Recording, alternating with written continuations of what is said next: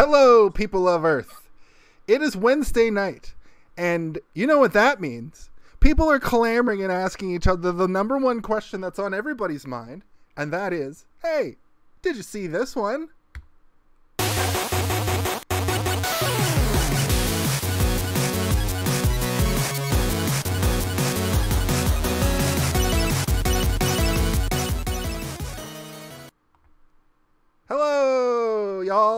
How's everybody doing on this fine, fine, blustery no. winter's eve It's Uh, a wintry day here in Toronto? It's Winterland. snowing hard. How's it? How's it doing over there in in Haligonia? There, Cage Man. We're super swell. We're gonna get it tomorrow, apparently. Yeah, that's what usually happens. Um, tonight we are talking about the hit 1985 horror for kids. Uh, Yeah, that's Uh, exactly how I put it. Return to Oz. Okay, if you want to adhere to basic opinions, you basic bitches. Just Hey. kidding. It's it's it's, it's anti-bullying day. I'm sorry. I apologize. You better Yeah, not bully us. anti-bullying. I'll bully you right back. Give me a lunch money, kid. But I believe our host for tonight. But I is- brought my own lunch. Give me your lunch. Your whole lunch, then, motherfucker. I believe our host for tonight is Steve. Sure. Yeah, I think that I've seen this movie probably a million times more than you guys. It's okay. Well, yeah. Yep. I guess we'll. I'll tell you in my moment. What up, Yeah, Alec no- Welcome to the chat. Welcome to the show. Welcome to the Hello. chat and the show. So this movie is a movie from 1985. Uh, it's directed by a man by the name of Walter March, who, uh, or sorry, Murch, I believe. uh, who Merch, uh, who this is the only movie he ever directed, but he is primarily an editor and sound edit, sound editor and like video editor. I think he edited The Godfather and Apocalypse Now. So obviously his next step was to direct a movie for children.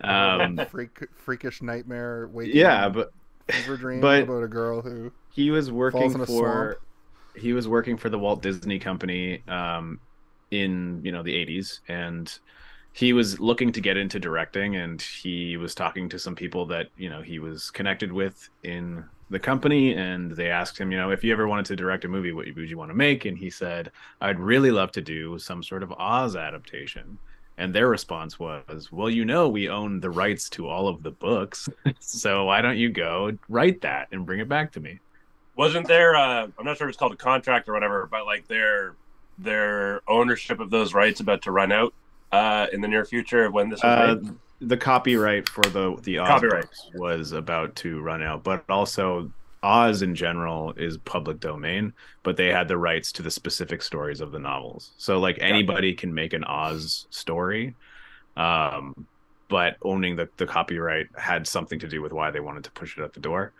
But then there's also a whole other crock of baloney that MGM owns a whole bunch of iconography from. Certain specifics, yeah. Yeah, But we'll get into that during the not main bulk of the discussion. But. It's not like they got themselves into a Winnie the Pooh situation where the What that came killer up- Winnie the Pooh thing? the rights come up and then they can just do whatever they want with it. They actually, I feel like they put some thought into this and worked around those elements as best they could. Scarecrow's still in it, you know. Tin Man and Cowardly Lion are like k- kind of cameos in it. Cameo. Well, those characters are allowed to be in it in any way they want. They just can't use the iconography from the MGM movies because those characters are public domain characters. So they Oh, they can like- still put them in there. They The just can't make them look like they Yeah. did in the 1930s movie. Why the Scarecrow looks especially horrendous. Well, the scarecrow in this movie is actually based on the original illustrations from the book. Like he's always got a big weird smile and a crooked crown on his head. Like he almost looks like pulled out of the pages kind of thing. A lot of the characters do, to be honest. Um, but also that poster that Kalen has behind him is a goddamn lie. It makes it look like the scarecrow, the Tin Man, and the Lion are all going to Yeah. be on the adventure as well. No. They are not. They Uh, are anyway. statue boys. I don't want to get too deep into the discussion just yet. So let's start with our classic Whoa, whoa, opener, whoa. which is when did you see this movie? And that's what we'll we'll put in our soundbite now. I guess we've decided. um, when what is your history with this movie? And we'll start with Kalen. I never get to go first. Oh, What? okay, I'm fine. We sure- start. We're gonna start with Jason. I'm putting that out there because it's a weird thing where every time I'm I'm like ready, and then I never get to go first. I feel like you get to go first sometimes. When I host, just- sometimes I do myself first. and you host like 10 times more than anyone else. So It's true. That's what I. That's what I get my shit in. Uh, ladies and gentlemen, and people. Uh, you know what? I saw this movie for the first time. I'm of the year 1985. I was born in 1985. This movie has been a constant in my life ever since I was a small child. Most prominently, though, um, I had this channel called the Family Channel. If you're a Canadian, you may remember the Family Channel. Was that Um, 43? It was channel 30. Halen, you got to know that channels are not specific to the universe, Yeah. just to your city that you live in. It was well, we cable in Halifax was hilarious, but I lived in the boonies. We only had 30 channels. I know our parents were like, "Well, I only had zero channels because we had the radio." But uh Oh my god, but uh your just as a, parents were all in the military, all of them, as all a little them. as a little uh, anecdote about this particular channel is why I always bring this up is this this countdown came on the channel right? It was channel 30 it was nothing forever. We, we channels went up to 29 there's going to be this 30th channel.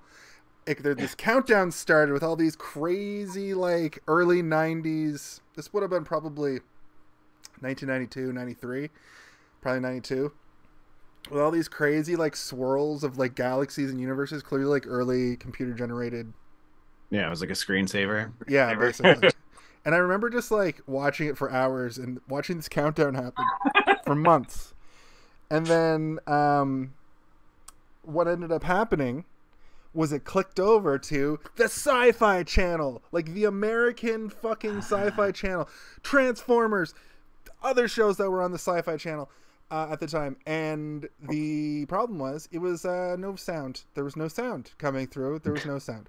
So that went away and then disney's uh, family channel it's in it's the disney channel but the canadian version comes up. But they used to show all kinds of bangers on it. They used to show all kinds of cool stuff like old mickey mouse club kids incorporated um, like old disney movies. Basically like Fun fun fact about this movie, not to interrupt you, uh, even though I am. Uh, they had a they had a, a script for the not this movie, but a, an adaptation of The Wizard of Oz, where they were just going to take the entire cast of the Mickey Mouse Club and make them go on a Wizard of Oz quest. that would have been fine i probably Yeah. we'd probably be talking about that this I, I feel like it would have been fine, but this movie is good. so I Keldon, yes, you were right. It is a horror movie and it is from Disney.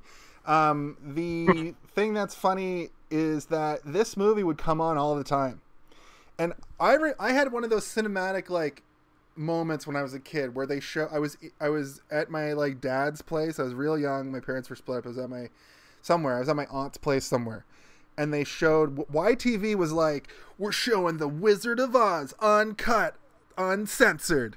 Uh, but it was what what that meant really is it was the like new version of it from the 90s that came out that was like the color was like more colorful or something just like a re-release from the 90s anyway i remember seeing that and then seeing this and being like what the fuck what is this I um think someone's knocking at my door. Give me one second. Okay, but then I would go on to watch this movie a lot of times, and Steve's asked us on the show before and in private, um, what kind of what movies are like movies that we watch when we're sick, home from school back in the day, just comfort movies. And for me, it's a lot of TV, but you guys have answers for that. But I was thinking about it today, and I remember watching this homesick from school all the time because it was on so frequently on the Yeah, on the- this is another chicken noodle movie. I know I say that a lot, but it was one. It was one of them because it's it puts me right back into that like nostalgic feeling of like being comfortable and it like cottage. I guess. Wait, I'll save that for my Once Upon a Time when I watched Yeah. it. Kaylin, you go next. I'm done. I'm done. I saw the movie a, this a thousand times. So when when you guys uh, first suggested it, the the imagery looked kind of familiar, and I couldn't tell if I had seen it or not. Uh, and then through conversation with you guys, you got um, there's also a cartoon like Wizard of Oz or Return to Oz version or something. sorry, like. Kaylin, not to cut you off, even though I am. Um, I just wanted to add to mine. There was a cartoon that was an anime done in the same style as uh, Astro Boy and Maya the Bee that I had lots of memorabilia from, including a, I remember specifically a coloring book, and I remember the TV show being really weird. But then Steve told us last week, I think, that there's like a movie as well, like an animated. Yeah, movie. there's an actual movie that came out before this, I believe, Okay. um, which I assume probably inspired the cartoon show, but I don't know for sure. right. Sorry, Kalen. Go ahead, buddy. Are you? um, but yeah, so I the the uh, Jack Pumpkinhead looked familiar to say the least. It actually looks kind of spooky. So yeah, this movie is definitely a lot darker than the first one. Um, but uh, uh, having watched it last night, I'm gonna have to say that that was my first time watching it, and I gotta say I was pleasantly uh, entertained, surprisingly entertained. I'm glad to hear that because it is difficult to show somebody a movie that's so old that is geared towards children and have them still enjoy it. It's not It held impossible. It's Yeah. not impossible, but it's it, it is rare that you watch a movie that people love from the 80s that are kids movies that you have never seen and then you try and watch it as an adult and you're mostly just like what am I watching? This is no good. Um but yeah, I, I, are you are you good? Are you done with your uh yeah? Take it away. So I saw this movie. I don't really have a full formed memory of the first time I saw this movie, but it was I think I've mentioned on the on the podcast before that one of my friends, uh, his sister used to babysit us a lot when I was a kid, and she would show us movies that she loved, and she's a little bit older. Um, I think she might be a little bit older than you guys. Um, but this was one of those movies. Uh, it was also one of the movies that when I was a kid, we would go to my grandparents' cottage, which I have like a, a little brief window of memories of going there, but not too many because they sold it when I was quite young. But we would always stop at this little sort of gas station convenience store that was like no bigger than sort of like a shack. Like it was tiny, but they had this one little corner of movies. And this was one of the movies that they had on VHS. And I always wanted to rent that one to the point that it was a, a, a point of annoyance for my like a point of contention for my parents. They're like, "You got to rent something different. You rented this last time," and I was like, "I don't care though. I want to rent this one. What's your problem, mom?"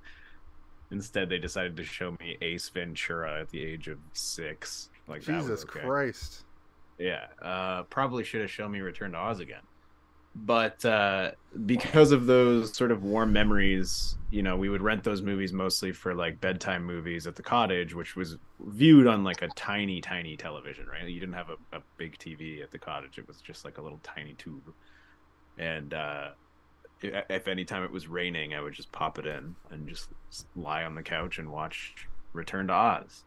So I have this very sort of like warm connection to it, even though it did freak me out to no end. Like there are moments in this movie that as a child it scares you, but you know, I'm a spooky dude in in life and I was as a kid and I like being scared, but I don't like being terrified. And this movie is not terrifying, but it is quite unsettling. A lot of it is quite unsettling.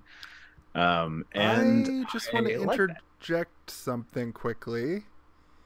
okay. This anime that I have in my head Doesn't exist. does not exist. I don't know why you kept calling it an anime. There is a cartoon show, but I don't know why you would keep referring to it as anime. No, but the cartoon Return to Oz is from the '60s, and does have a Jack, a Jack character.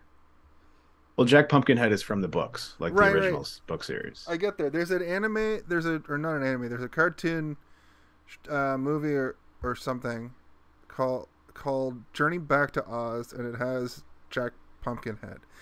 I don't know now what the fuck I saw as a kid, but I think what it might be is a combination of there is a um the Does thing this qualify as a Jason's theory corner? No, it doesn't. It doesn't. This is this is what this is inside my head. So it's not really a theory. It's I think what what happened to me as a kid. There is an anime in that style that I was talking about, or close to it. That is the Wizard of Oz. Um, that It's called Howl's Moving Castle. no, no, it's a, it's a Wizard of Oz. It's called. Uh, oh, there, yeah. There's Journey Back to Oz, and then there's a Wizard Wizard of Oz TV show from like the '90s. From my research Yes. here. That's the '90s is the one that I'm familiar with. So what happened was I had this coloring book of Return to Oz. I specifically remember the coloring book, like they like from this movie, like clearly just like stuff that was put out from this movie um, that I had, and I thought I like meshed the two, meshed the two things in my head, and thought that there was an anime of Return to Oz, but there's just the movie.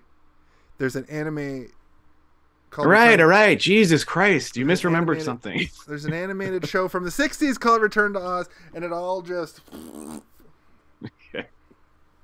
This this is like a Mandela effect. It's gonna in a couple of years. There's gonna be a TikTok with our podcast playing. It'll be like Mandela effect question mark. No, just Jason's an idiot. He's too Um, sure of things from his past without looking it up. I was like, you know what? I I, know. should, I should look this up. I haven't looked this up. You this should up. probably look it up before the show. Um, I was looking it up while you were talking, okay? So I'm sorry. Go ahead. I did lots of research for this. What's up with the actually, eggs? Is that an interesting tidbit? Chat wants to What's know up what's with up the with the eggs? eggs. Like, why are they poisonous to the gnomes? Unexplained, but also a lot of things in uh, Oz are not explained. So it's Because it's, It's all whatever. based on massive head wounds. yeah, it's the the the addled brain of a uh, a child who's suffering from an undiagnosed concussion from getting hit in the head during a tornado, who has psychosis and believes that her dream is real. and then falls and in a then is- river and fucking almost dies in a swamp. relives it yeah um, one of the fun things about this movie having seen it so many times is preparing yourself for being faced with the things that she absorbs on her way to the hospital in the hospital right up until she falls into the river and then going through the movie and piecing together which which imagery which characters which actors are being repeated throughout the movie and i kind of like went into this for this watch really kind of aware of that because I don't watch this movie often, but I do watch it. I have watched it more than a, a handful of times since I was a kid. I watched it so much as a kid, but then I'll watch it every like you know five, six years or something now as an adult. Um, the Yeah, last time watching it since before this was probably about eight years ago. You said you had a tidbit. Oh right, tidbit, tidbit us. Uh, you were you were. Uh, were you gonna say something first? yeah i was just i was just going to talk about how how much fun it is to watch this movie having seen it a couple of times with the sort of ob- ob- Kind of like Easter egg hunt. the observant eye yeah where, where i'm like these are the eggs. These are the easter eggs that they're not it's not about the chicken eggs that kill the gnomes. It's about like looking at the things that happen throughout and then seeing them re- crop up in the movie. Like something as simple as the head nurse taking away her lunch pail and putting it on the uh, gurney as it's wheeled away. And then when she's in the world she finds a lunch pail tree and they, they look exactly like the lunch pails that were was taken away from her With like that- wrapped sandwiches. How do you grow wrapped sandwiches? listen it's a magical world It's a magical magic world where everybody can do whatever they want, except for where you. There's where a you desert that turns can't. you, into sand. A deadly Yeah. desert. And also, I uh, I read that this was the first Disney film to use the iconic Disney logo with the little kind of um, like starry rainbow thing going over it. No, it's the first one that used the blue Tinkerbell. logo. Oh, okay. It's the first one to use the blue logo. So before this, it was, uh, I believe, just black and white. Uh, and they, the like, sort of like, it's like a peacock blue with the pale blue castle and the, the Yeah. logo underneath. Yeah, it's the first one to do that. I don't know why. and that thing that goes across the top is Tinkerbell in the front, and then she flies to the back, and then flies over top and makes the like rainbow. Well, that that, that doesn't happen in this one. I think that's I- later on. Yeah, I think they added that. Yeah, yeah. They that probably is from. once like- Peter Pan. Yeah, well, yeah, but this is this is after Peter Pan by like a lot, right? What? I think that Oh, was I think that was mostly for the home VHS edition of things. Oh, like, like started adding it to the movies later. Yeah. Right. Yeah. Um, I think that this movie opens in such a dr- drastically different way Yeah, Peter Pan than the original. Uh, we're all done our intro, yeah, I guess. Um, I've done my intro and then So I said some more. Whoa, whoa, whoa! Can it. I interrupt you guys now? Yes. sure. Okay, that was it. Ah, I see. Thought this was supposed to be anti-bully day. I'm bullying. Um, Well, you guys each got to interrupt each other, or everyone had an interruption. No, That's true. Uh, so the movie opens with a uh, sort of a, a mysterious, uh, trilling soundtrack to a starry sky, whereas the you know the first Wizard of Oz movie is a bombastic score that is immediately followed up by Dorothy singing about bullshit over the rainbow. And, uh, This movie also uh, pans down onto Dorothy, except she is completely silent, staring out of the window at the sky is while she's trying to. She's not catatonic. She's longing for the world that is way better than the shitty world that she lives in now. She's dreaming of the world that she visited that is It's- better than the world that she's It's so crazy how like they changed the vibe of this version of Oz. Like this version of Oz obviously is like a like a world in ruin version of Oz, but it's so crazy that it just looks like they went out into like the rural areas of a city, like just just outside of a city and filmed because it doesn't have the same like Wizard of Oz was all done on crazy sets, like crazy for their era, like crazy sound stages and sets, and in. And like colorful, amazing backdrops and yeah, yeah. like, and this has stuff. Yeah. this does have matte paintings, but they're all fucking bleak, and they make you feel gross. It's like they stand out. they yeah but for like these like bleak gross reasons and it, i love it. it it's like the uh, like this version this is like the antithesis of the first Wiz- wizard of oz you know it's like these people came in they wanted to make this movie but they wanted it to like mean something like i was saying earlier how people that like the fantastic four ip they keep fucking making fantastic four movies that blow just to keep the ip alive it's been have the last four What do you mean they keep making them? the last four movies since the 90s are just to keep so Fox can keep the fucking IP. There was another Fantastic Four before the one with just uh Jessica Yeah, Alba. there's a Roger there's a Roger Corman one that was made in 1994 that was made specifically to keep the rights. Like the Batwoman Batgirl movie that just got made and then deleted immediately for the tax Well, that was a, that was a tax write off. It's a different thing, but yeah. But in the same vein, it's like you Uwe Uwe Boll going and just making shitty movies in like Germany to get the tax breaks and then make money off like Yeah. garbage. I feel like all three of those examples are very different reasons, but all just But as bad all- as one another. but in the same They're all like, it's all a shitty film. reason. Yeah. It's like uh it's like uh those Bruce Willis the last like 20 Bruce Willis movies that are just for Redbox. Yeah.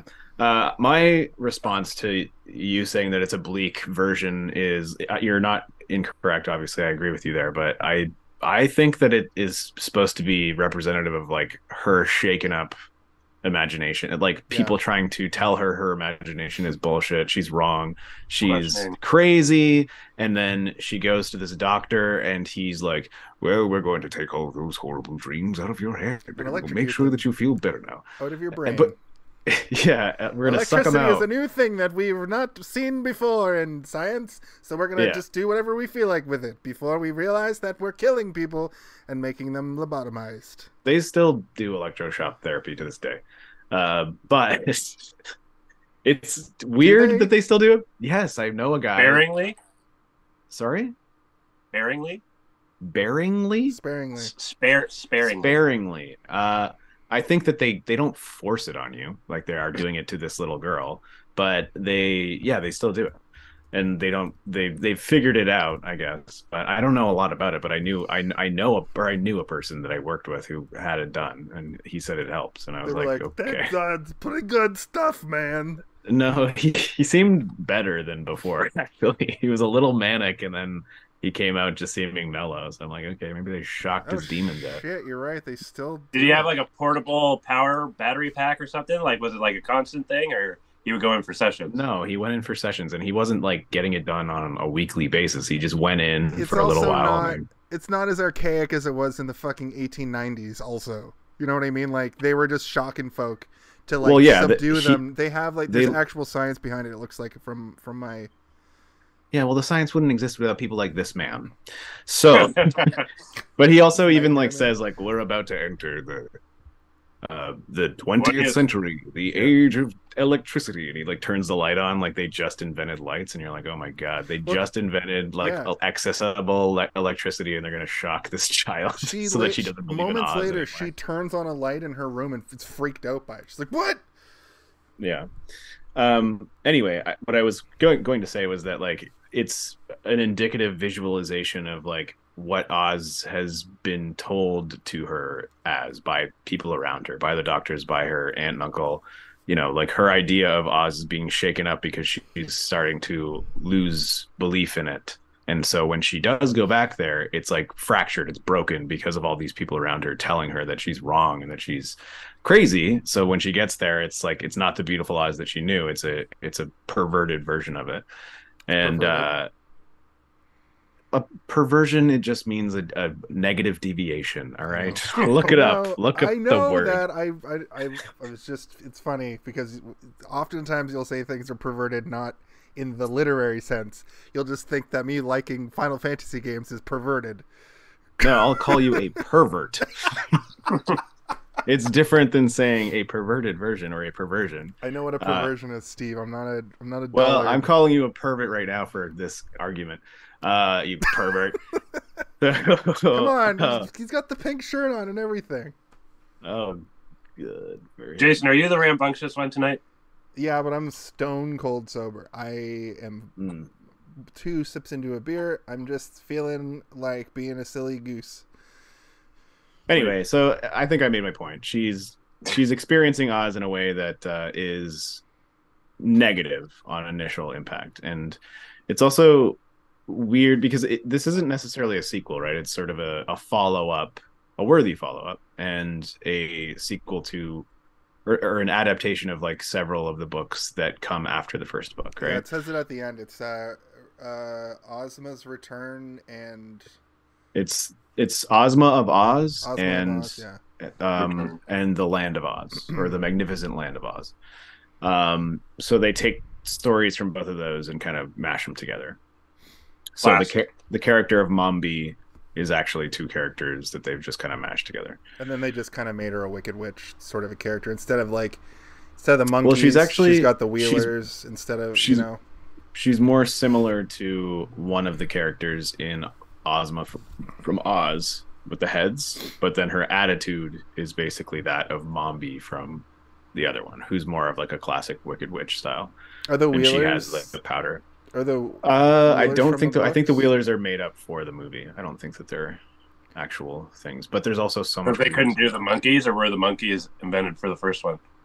Um, I don't know that for a fact, but I feel like they probably wanted to do something different. yeah, I like the Um, I like the wheelers. They're like they freaked me out as a kid and they freaked me out as an adult. Like then that's a They're weird. freaky. they're it's like such a weird thing like i want to know how they um like built them like how they're Stilts. how it works like just like Yeah, stilt, they're- stilt they're- performers probably They are. Um, the guy, the main Wheeler, who does most of the acting, also does Jack Pumpkinhead. okay yeah i looked him up he's in a bunch of a- shit he's in a bunch of stuff as like similar Yeah. characters He's also the main orderly. I don't know if you noticed that, like the guy who's wheeling her down the hallway into the electroshock room. It's the same same actor. Oh, cool. Yeah, there's so many things. Like I Is the dog- was just like, oh, like this guy's the wheeler, and also the wheels on the the gurney are like, you know, yeah. like they make the same noise as the wheeler's wheels. and they do a shot of uh the wheels of the um when they're traveling into town they do like this weird shot of the wheels on the carriage and i was like why the fuck and i'm just realizing now it's because of it's, it's all from dorothy like the whole movie is from dorothy's point of view even when it's like not on her. It's like we're supposed to feel how she feels in this weird world. And then on top of it they've added this layer that i'm really really realizing now that they've added this layer of the turn of the century.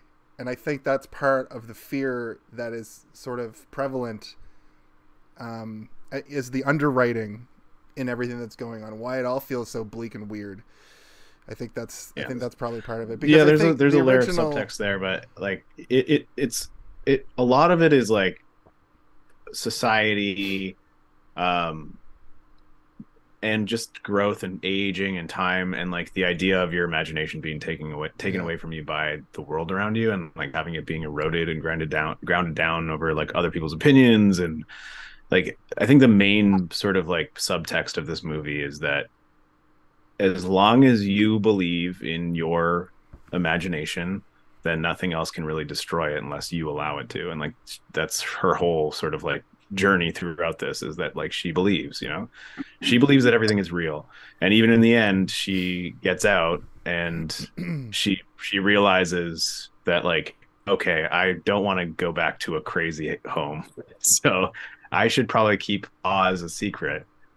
And uh and i'll just have it be my place to get away from reality and like anybody who has any sort of like imaginary world that they you know invest in whether you be a writer or like filmmaker or whatever uh, you're not going to make a believable world unless you kind of believe that it exists in some capacity. I made you a note. I made a note about it in my notes that was like, you know, what she should have done is instead of sounding like a crazy kid, she should have just started writing the story of the Wizard of Oz.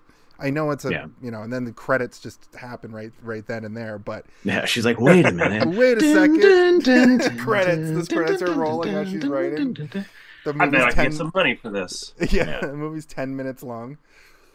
And she's like, and then they all sing, oh, we oh, we oh. Um, no, I, I mean, she's also like a ten year old girl, right? Like she she's trying to get people to believe, and like they're she lives on a fucking farm. Like she doesn't she has no contact with any other children or anything to share her crazy imagination with. All she has is her uncle who's like a, clearly depressed and the aunt who's having to do all the work, right? This, this movie wanted. Um, Was uh, the uncle the gnome king? No, the doctor's yeah, the the, gnome I, king. I was gonna ask that earlier. It was the doctor. Okay, that's what I thought, but for some reason, it kind of looked um, similar at the end.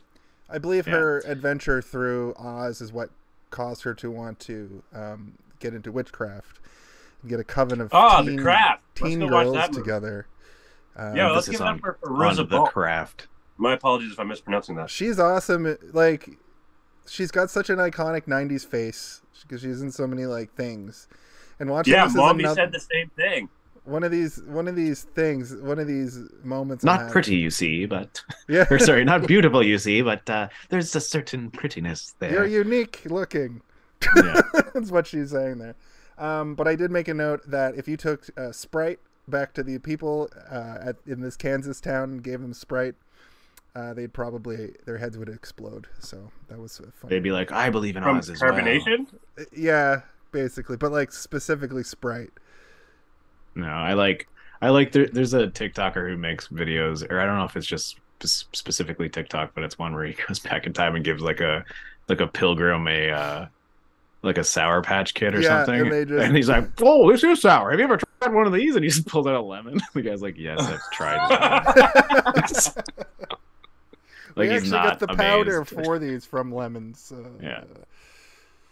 um all right. The soundtrack though in this movie is is dope um is one thing that i wanted to talk about. Um i use it in d&d all, all the time. It's another one of those ones that i have on these playlists that i will just instinctively click on and then i, I forget uh, that it exists outside of d&d and then i start watching a movie. I'm like oh this is the song that plays when the illithids are coming instead of it being like no this is a song from return of return to a oz. song from fucking Stargate. You probably used from a movie. music in your D&D for this whole month. Music in your DND this whole month because all three of the movies we did are like this movie has a lot more in common with Krull than Stargate Krull, did, yeah. but like Yeah. all three of them have the same they're like traveling around movies. They're traveling yeah to and i mean stargate movies. and oz like going walking through a gate into a, a mysterious world right like that's kind of that was Yeah. kind of the idea is like facing an unknown entity of some kind um it, which is the definition of adventure when people are like let's go on an adventure like some people just think it means like walking around it's like no an adventure means you're going to face something that is unknown to you like you're going into a situation or scenario blind and you don't know if it's gonna be pleasant or Yeah, usually go Or- like you're not gonna walk outside into an adventure. Typically, you're gonna go somewhere. You're gonna travel I mean, that's somewhere. all the time. facing the unknown. Um, so one thing that kind of went over my head as a kid is that this this story is meant to take place only six months after the events of the first movie, I guess, or the first book. She got Which- shorter. She got shorter and younger, yeah. And her She, face she changed went back in time. But also, I looked it up because I was like, well, how old was Judy Garland when she did the first movie? Because I think she's supposed to be playing younger in that movie than she is, but she's only 17. When you like watch it, gonna you're like, oh shit, she's only she's only 17 years old. And she was already addicted to smack. That's why she looked older. Yeah. yeah. Um, she's the prototype fucking. She's the prototype child actor that Tara Reid. they based what Tara Reid. Never no, mind. Judy Garland. That they based. No, they I thought you meant she was the prototype of Tara Reid. Pretty much. Well, she's the prototype of Drew Barrymore. Drew Barrymore was Oh, like the yeah, next big one. Yeah. or Liza Minnelli, her actual daughter. Actual daughter, Liza Minnelli. But Liza Minnelli was more like she like was on Broadway and shit, right? More like a singer. Mhm. Yeah, She wanted to cast movies. her own shadow. Yeah, she was like a rock, rock, rock with the trolley, ding, ding, ding with the, The bell. bell. I'm ready for my close up. I'm ready for my close up, honey. Was the was the river scene? Do either of you know was the river scene on, on a soundstage?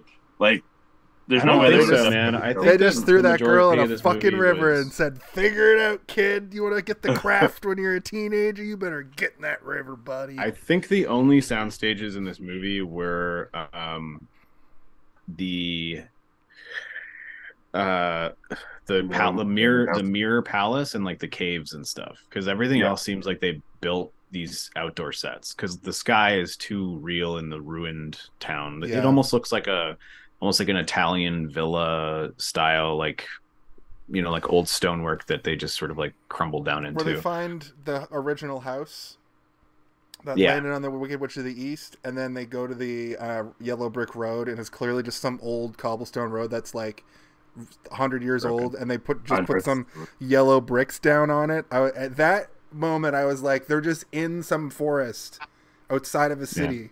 They're just found a little patch of forest. But now that you say Italian, like like Italian, that might be. Yeah, no, I, I mean, I never got the sense like I didn't. I don't know. I I guess I didn't really think of it that way, but I I always felt like everything was a little bit otherworldly. You know, like it did. It did feel like they were in these sort of like embankments on the sides of something, but in my brain it wasn't like on the side of a city. I was like, oh, they they found like a field and built shit in there, Holy and shit! it it, it felt Oz like to me, and it had mist- it felt vacant and empty, like in every direction to me. It did feel small for sure, like it didn't feel like expansive in the way that the original one did, but it had that sort of claustrophobia that the first one accomplished by having those crazy painted backdrops that are like Yeah. Right there. You know, you could if you watch the original movie, you can see where the road ends and the painting Yeah. begins and you can tell when they're like and they're like about to run into the backdrop and then they just like cut or fade out yeah. before they run through a paper backdrop it's weird that you said Italy because I read I just found a Wikipedia entry that says that originally filming was to be shot 75% on location including Oz-like locations in Algeria and Italy. However, due to budget restraints from Disney, the movie was filmed entirely in the United Kingdom Oh, at. Elstree Studios. So, so they so they probably the reason i say that it was basic based on the architecture of uh the ruined oz it looks a lot like italian architecture that i'm familiar with so they probably just recreated that stuff or found things that were similar and added rubble that added to their like original sort of vision like of the outside movie. of the White Lotus. Yeah. Uh well that is interesting. I didn't know that. Um love an old key. I love an old key being found and no matter what the scenario is it could be a science fiction movie it could be a rom-com it could be a horror movie it could be a horror movie for kids like return to oz. But when someone finds a key that they don't know what it's meant to unlock it's like the best kind of mystery to me is like an old key being found. I don't know how, how do you guys feel about an old key? jamming it into doors. I liked the uh I liked that because she like it just looks like it's got like the the no symbol on it, but then she keeps going like, "See, it's O Z Z. yeah. Z."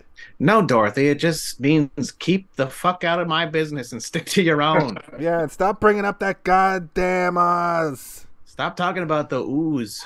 I don't remember Auntie M being such a jerk Bitch. off. I was in- wait, am I not allowed to say that? well um in the original wizard of oz movie i feel like she was a lot more understanding well i guess i guess think at the everybody end of is the a wizard of oz dorothy wakes realistic, up and it just says i had a dream that i was in this place and you were there and you were there because it's the same thing where all our family members are Playing, yeah. but was was Yeah. auntie m somebody in the original was she the wicked the Well, nice she's- witch She's no, the no, no. The neighbor was the Wicked Witch. no the nice witch No, Oh. Glinda, it- Glinda the Good Witch was nobody. Uh, Auntie M and, and Uncle Henry are are nobody. It's just That the, sounded so mean. Glinda the Good Witch was nobody. nobody she was a nobody. She came down in a bubble, bro. Um, she was. I don't think she was anybody in her life, but uh, the NEM character is the one that like basically forces her to give away Toto, right? Oh yeah. and then yes. and like that's why she's mad and wants to run away and then she finds Toto again. Um but yeah, the the first movie is her wanting to run away from home and then she realizes because the wizard the wizard is like you should go home because your family is worried about you. Your uh, your NEM is she's crying. You know, she does she have heart problems? And then Dorothy's like, "Oh fuck, I should go home." And then as soon as she gets outside there's a horrifying tornado. It's a twister. It's a twister. Um, yeah, there there aren't as many people in the original one that end up being actors throughout as this one. This one is like pretty wild, and there's also so many little visual parts, right? Like Ozma gives her the, or not Ozma, but the other girl in the insane asylum. Wasn't that giving her- Ozma? It is. It is Ozma, Ozma. Yeah. And I guess it's meant to be her in both worlds because she's the one that gets her out and everything. And she gives her a pumpkin, which you know is the Jack Pumpkin. The the Electro Machine is TikTok, and Jackie Pumpkins. yeah, I heard, uh, I read that uh, Jack Pumpkinhead uh, was inspiration uh, to Tim Burton for Jack Skellington. I can see that. Yeah, I mean, even the beginning of the movie, Jack Skellington before he is Jack, before he like lights himself on fire okay. and dives, he basically looks exactly the same as this character, Yeah. except a little bit more devilish. Um, yeah, and I believe the guy who made this, all the the clay effects for the gnomes, was the same guy that did the Mark. was that movie. clay, or Yeah. was it all clay? Like, there was their face clay? I thought that might have been painted on, like frame per frame, painted on or something. Well, there's a part where he's he stop frame clay, and then he, Yeah. he's becoming more and more human, and eventually Yeah. he's like just a guy with Every time that's not, it seemed there's. I don't. I can't. I couldn't really put my finger on it, but it seemed like every time he made somebody an ornament, he became more Yeah. human. Yeah, Yeah. yeah, that's. But they. I don't know if they. I don't know if that's like a thing. They don't. There's a lot of stuff in this movie they don't really explain, like the eggs. no, but he said instance, it though. He's like, soon no one will remember, and then I'll be human. But- Okay, Yeah. so he Then I'll was be completely human. that ornament room. Is, i him turning things into ornaments. It seems like is what causes him to re- get his human form. I want to point out that that dude's facial expressions are fucking amazing. When he was like almost fully human towards the end of the movie, he he was just he, he's such a good face actor. Did you guys pick up on that at all? I thought he was doing an excellent job. I uh I couldn't look away. This movie has a lot of like really like boring swaths of what could be a I bit- disagree. I think there's no boring moment in this entire movie. that's fair. but it has for me because it's an 80s movie also it has these it's like old filmmaking that I I don't like where it could be a little bit expository. It could be a little bit more going on instead of just like like even Krull. I know, but I there's like certain there a- things in this movie that like like you're asking the question. I didn't really understand why he was becoming more human. that's also meant to make you think. You're, Sure. you're supposed to think about Yeah. why it's happening and not necessarily them tell you why it's happening, right? Why is he becoming more human? Why does he need to become, become more human? It's not necessarily about that. What he's trying to do is eliminate the idea of Oz because if Oz doesn't exist, then it will only be him, right? Like, and there's even an argument to be made that he is literally the doctor encroaching into her mind and he's becoming more human because he's bringing her further and further away from Oz.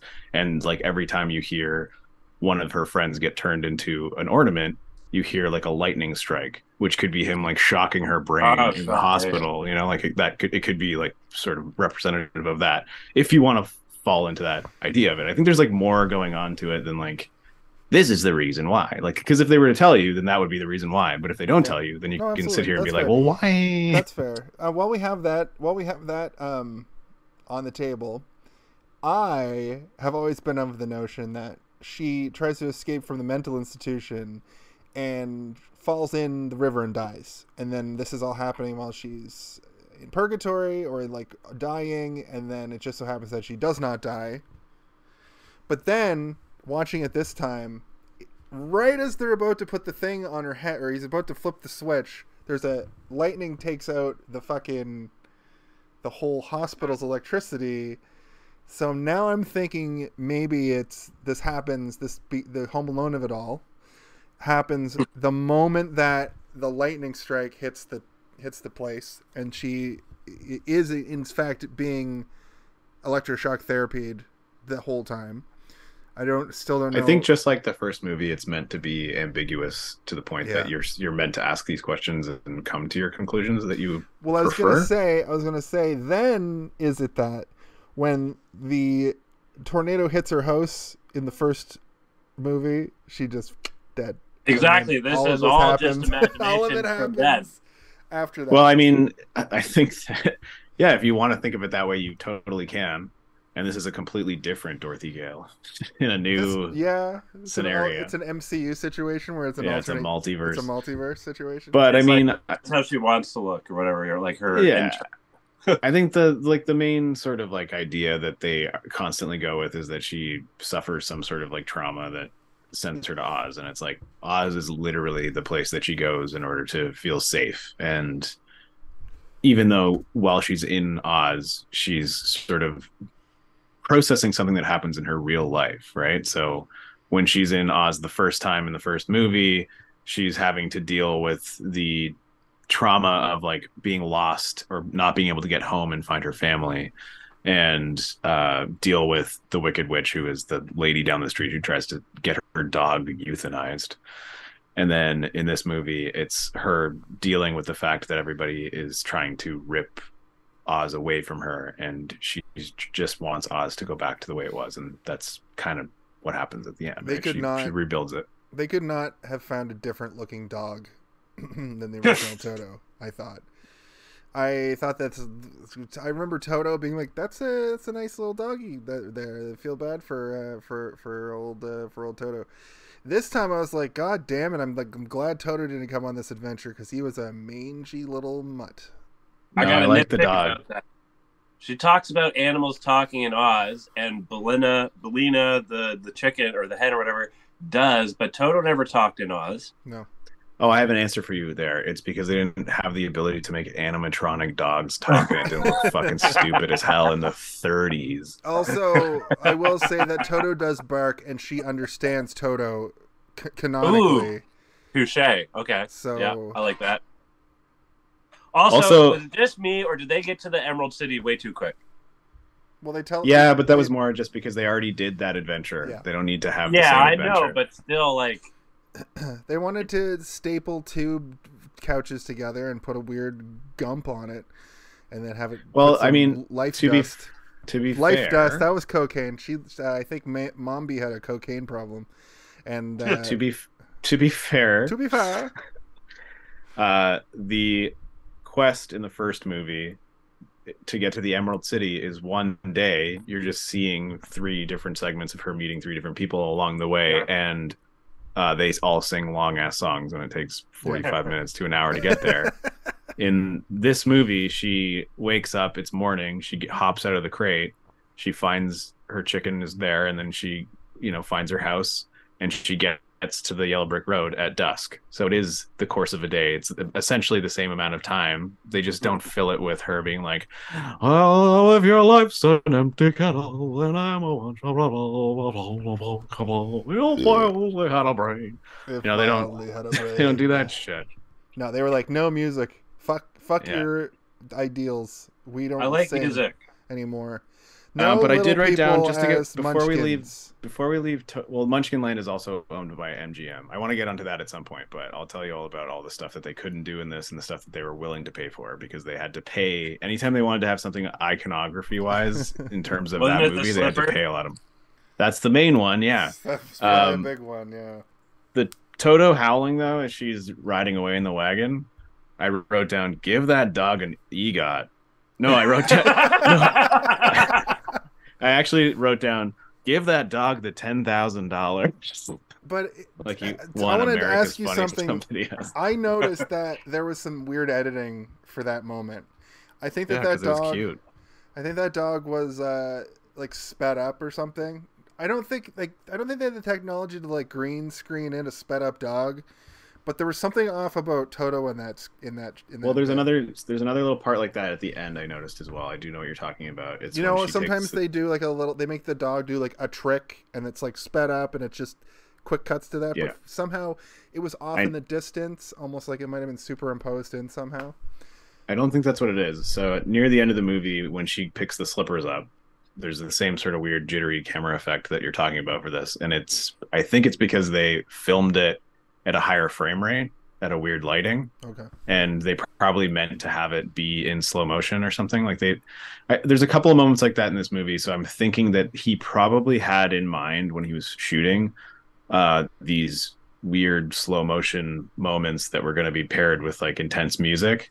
And he was probably editing it together and realized like this is way too intense for children. Like this is like so emotional. Like they probably had like the dog like howling and like with this like sad music playing and like it, people are probably like this is too much for extended kids two or three minutes of the dog like yeah. her yelling like Toto no, and the dog howling like all winning the EGOT and getting the ten thousand dollars on on uh, on America's Funniest People somehow. Um, Yeah. yeah. I that's true. Maybe they edited edited it down a little bit for that, but I still think that they're he the dog like licks its face and it looked wrong.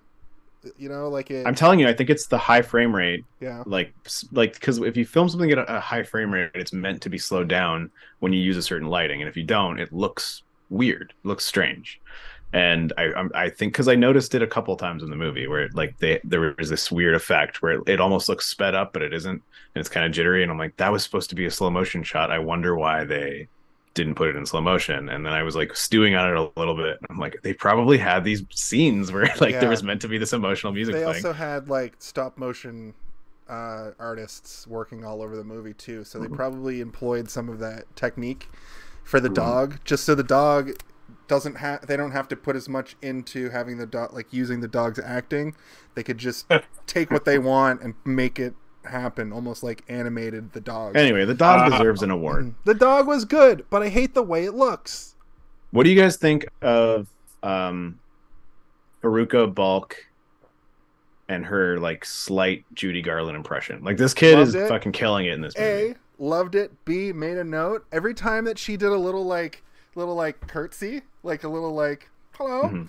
I l- laughed out loud. I thought it was the most adorable shit. I thought it was incredible that she is this 10 year old actor putting on a Judy Garland and then that's not you don't write that kind of thing into a script that's like completely ad lib when somebody just does a little like while talking curtsy like that like hello i absolutely loved her her performance she's a she was a She doesn't get annoying. actor She because like child child actors Yes. often get very annoying throughout movies or like if your whole movie relies on a kid there's going to be moments where you're like ugh all right Yeah. get me through this but i didn't feel that through Me the either. movie it was like this kid is actually just carrying this whole movie and she's acting against puppets and Yeah. fucking weird robot men and like it's So- all just her what I was gonna say is like I don't think that she's necessarily a good actor, but what you're saying is right, and and her her ability to be in these moments and be acting with just there were scenes where she's interacting with like a man in a fucking pumpkin suit, an animatronic gump or moose, fucking mm-hmm. the chicken. The chicken breaks all the fucking laws of practical effects. Breaks all the rules. Sometimes it's just a chicken going like. Also, that chicken is our greatest Hello, I living am a comedian. chicken who can talk. No, she's the greatest living comedian who ever existed. I don't know. That chicken is hilarious. When they walk in and she's like, Oh, just our luck, huh? I run into a bunch of stiffs. Oh, they don't seem to be going anywhere fast. Yeah. this dog or this She's- this chicken She knows how to make me laugh. She reminds me of um, uh, what was that woman's name from the '80s and '90s? She dressed in a trash bag when she did comedy. I don't know. Trash bag Tina. Um, I I do think that her uh Veruca or is it not Veruca? Faruka, right? Ver- I keep wanting to say Veruca Salt from. There, there's a Z. I don't know if that. Well, I, I'm thinking Veruca Salt from Willy Wonka. You know the one who's like, "I want a golden goose now." Okay, Actually- Veruca. Yeah. Uh, I think that she probably watched The Wizard of Oz a shitload, like Yeah. in her, you know, before she got this role, and was probably just like always doing Judy Garland impressions because she, there's a, it doesn't happen throughout the entire movie, but like when she says like this was the yellow brick road, like it sounds like perfectly like the the accent and like the the weird sort of like intonation of her, uh, of her delivery is just like she's channeling Judy Garland in a way that I'm like, I didn't, I, I would usually be like, ugh, in a, at a moment like this. You know, like, it reminds me of uh, Donald Donald Glover playing Lando, where he does like a little bit of a Billy Dee Williams, but like not enough for you to be like, stop, stop Yeah. doing this.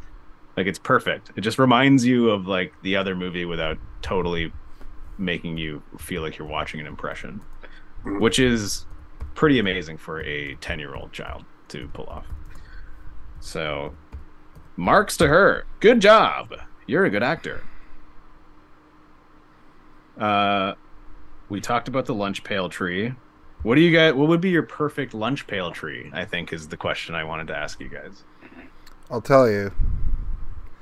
It would be a butter chicken roti, um, some jasmine rice, uh, some samosas, and I think uh, let's top it off with some veggie pakoras.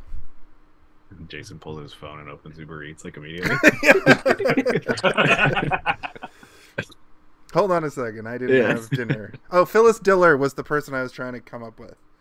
Phyllis Diller. Phyllis Diller. Remember Phyllis Diller? Anyway, we moved No. on from that thought. Um, Uh, Kaylin, your perfect uh, lunch pail tree lunch. I'll take a sure, Glenn, it's not roast uh, chicken. tuna sandwich melt with celery pieces in in the sandwich uh, on a bagel. Whoa, oh. whoa, whoa, whoa. whoa. Bagel. That The took a chicken's like, you think this tree can create bagels? Oh, what are you fucking nuts? That took several Good thing turns. it's not Caleb. fried chicken.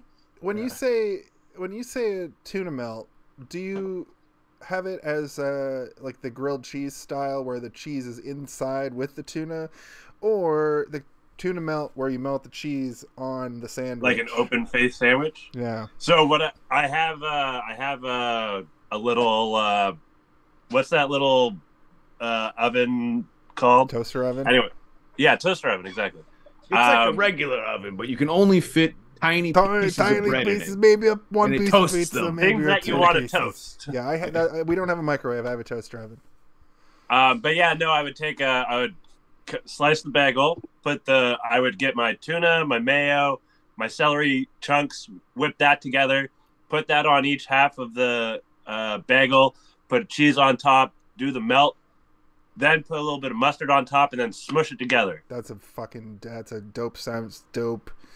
Wow. I have. Oh, tur- salt and pepper, salt and pepper as well. You gotta have salt and pepper. I've got turkey in the freezer from Christmas that I pull. I'll pull one piece of turkey out to make like a turkey salad sandwich with celery and onion. Yeah. And I fucking love a tuna salad sandwich also. Yes, Hmm. you got to have celery pieces. Yes, Good you gotta put the choices. Good there. Choices. I just get What about you, Steve? forty-five dollars worth of. I want forty-five dollars worth of fucking Indian food in my pail, and Kaylin wants a tuna melt on a bagel. hey, nothing wrong. You can't. Don't make fun of that. No, I'm not. Yeah, it's not it's making fun. anti-bullying It's anti-bullying It's not day. making fun. It's just I'm funny. inconvenienced. You yuppie fuck. yeah, it's also uh, inconvenience yourself day. Self Um, inconvenience day. I think that in my lunch pail, I would probably have like a, I don't know, like maybe like, I want something light because it's for an adventure, right? Like you don't want it to be too heavy. You don't want to feel like you're going to take a nap afterwards, right? So I think Kaylin's on the Or right big track. dump. Yeah, so I'm thinking like, like a hearty salad, like a like a, a salad with like chunks of like chicken in it, and or we'll we'll go with. Oh, I forgot the chicken. Billina the would chicken hate here? that. Yeah, Why is is there- Billina Oh, here yeah. with me Why in is this situation? Chicken on your salad, you freak. All right, maybe Uh, I just maybe want it's to. some sort of made up animal. Maybe I just want a gourmet ham sandwich like Dorothy had, and I'll just you know, I'll have that, and then like a couple of juice boxes in there. I thought Kaylin would be a purist and want the ham sandwich. Honestly, if I'm being honest. I, I think you that. need to go with, like, a- today. A better ham sandwich than what, what that she because I saw her eating it, and that look that thing looked pretty light. It- Also, also white bread. Ugh. what a pervert. What's wrong with white bread? racist. Do you think that those are like they manifest what you want in them, or is it just like a like you know you're gonna get a peanut butter and jelly I was one, and gonna- like if if you open it and you're allergic to peanuts, you just like die. You're like, fuck this. I was gonna ask you guys the same question because I kind of interpreted like maybe closer to what you said first, where it's whatever Mm-hmm. you sort of want in your heart, but also if it's not that, I think it's just different. What you would find in a kid's lunchbox, Like different trees, different different lunches. or even in that, or like a construction worker's lunchbox because that's kind of what it looks like right like Yeah. a lunch pail something that you would have as a blue collar worker that you would just take with you like that's what i mean it's like it's like an on the go it's an energy box basically just to like make sure you can get to your if this movie was. Japanese, it would be a bento box. You know, it- it would be it would have all the trappings of a bento box. If it was from other places in the world, it would have different things. If it was Canadian, it would just be filled with maple syrup. yeah so in Did Howl's people moving castle used it's to a carry bento their box. lunch around in pails like that? Was that a real thing? yes lunch pails used to look like that Yeah, Interesting. it Like a looked like a. Pail. That's why it's called a lunch pail because it was just a little pail that you would carry around with a lid on it it was it to looks, keep your uh, it looks like uh, it almost looks like you're carrying around garbage or something. You got like I- I'm trying to find the words to say this properly. you've already said But, it's like- garbage. So Yeah, it looks like you're carrying around garbage or something. What's in there? Garbage. I'm bringing my No, garbage my to work. What do you want from me? It's my lunch. Um, I do like the little detail that she, you know, says like one for now and one for later, and she's like taking one because she knows she's gonna get hungry, which just obviously indicates she's smart. Like she's not just thinking about the moment; she's thinking about she's gonna be hungry later too. Did She you also- notice she saved the less ripe one for later? I Oh, did that's notice big- that. That's big brain. That's a She good. also the second she gets an opportunity to take a nap, she's like, "We gotta get some sleep. We're in we're in for it tomorrow." So yes, I think Dorothy uh, Dorothy Gale is extremely intelligent. Was her last name Gale in the original? yes, I yeah. didn't- I don't ever remember. it's because a- she's carried away by a tornado. That's I why got it. Thank Gail. you. Thank you. Once again, not a dummy. I get the get the slight. I didn't. I subtle- that's the first I've heard that. I, I didn't get that. I didn't know the that. subtlety. Well, a gale is a wind. No, no. I mean, yeah. Now, once you said it, I got it, but Oh. I didn't get that. Um, at the time. But also that lunchbox comes into play when she finds TikTok and he uses it as a like a medieval flail, which Yeah. I love. my brain is an idiot and every time they said tiktok i watch shit with subtitles and his name is tiktok like the exact same. like the app and every time i think Can that's they the first, sue? i was thinking about it i was like wow this is a Di- this is a disney ip this would be a big like we own the rights to the tiktok They don't own the rights I- to that though because it's just wait. His it's from a, a hyphen. I don't think the app has a hyphen. it's Oh. from a uh an, a book series that is it's open source old? it's it's free Okay. it's free use you can use those title if you if all three of us wanted to right now write a wizard of oz story we would be allowed to use it to do it and use all the characters that exist in there we just wouldn't be able to use the stuff that's copywritten created by disney or mgm Can we All make the an app stuff. of it? Oh, that's a hard question to answer Um, That means that it hurt his brain too much, and we're gonna move on now. because it was a And question that being made no fucking sense. What What do you mean by Nice. that? See, he's be- he was being nice. We should have just moved on. It's anti-bullying day. No bullying. Uh, my next note is like like you said, Kalen. Uh, Jack Skellington was inspired by Jack O' Lantern from this, and uh, I do believe that's correct. And I, w- I was trying to make the point earlier, but I think we got off topic that the guy who made all the stop frame animation for this movie worked on the Mark Twain movie, who's also the guy who took on Henry Selick as a protege, who made Right. who directed The Nightmare Before Christmas eventually. So it would not surprise me if Henry Selick was working on this movie in some capacity. What's that called? Six degrees of uh, connection or whatever. of Kevin Bacon. This isn't Tremors. No, Six, degrees of Kevin Bacon is a of- game you play when you're on road trips, and six degrees of separation means that in any Yeah, that's the one. capacity you could find your way to connect to anybody on the planet within six. I think people. Kalen. I think Kalen is right. That you could probably make six degrees from this movie to J- Jake Skellington. I could make one degree. I just made it. You just I made told it. You. Oh yeah. I just told you it. No, Okay. you named like two or three people. That's like three degrees. All right, Henry Selick and the guy Yeah. who did the claymation for this movie, Yeah. is his mentor, Who's? Oh, Tim? Henry Selick.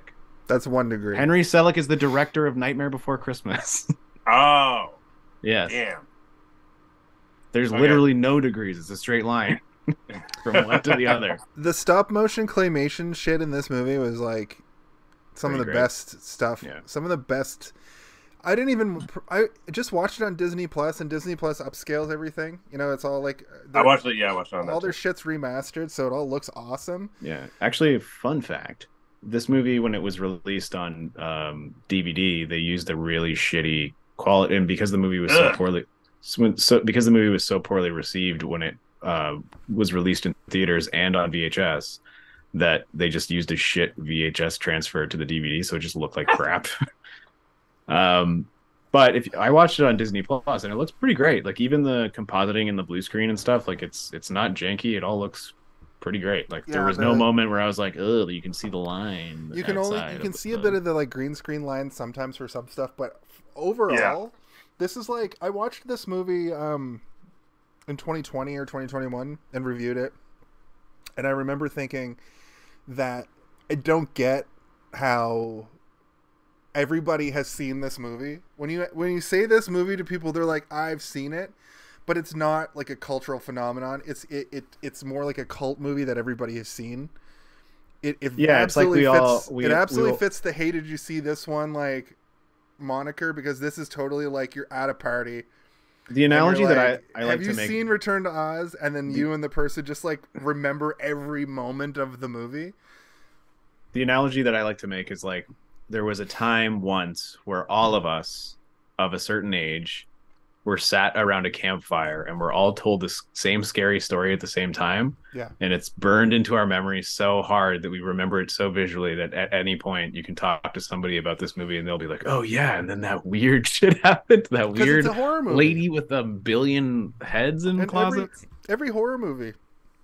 You see Also, those uh, head showcases or that that hall of head showcases was also very good. Very good. Yeah. Um, It, it's but that's why I, that's why I put this in the realm of horror because every horror movie you ever see, whether it's like scary or not, you're always gonna remember things from it. There's when it's in the horror, the genre of horror, there's just gonna be things in it that are gonna stay with you, and the movie's gonna stay with you. And even though I don't like the original Halloween, I can play the whole movie in my head because it's so like vis- visually unique.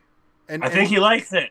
Well, no, it's not that. It's it's the it's the Avatar thing where I fucking don't like the world of Pandora and the Blue Cat people, but when it's presented properly, it's fucking great.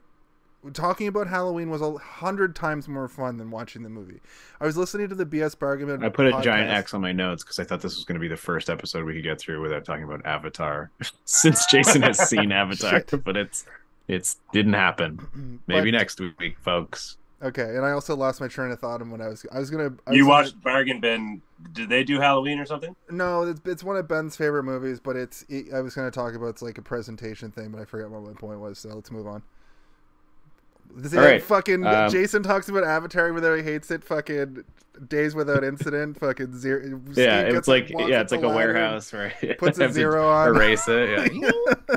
God damn it! Maybe next time.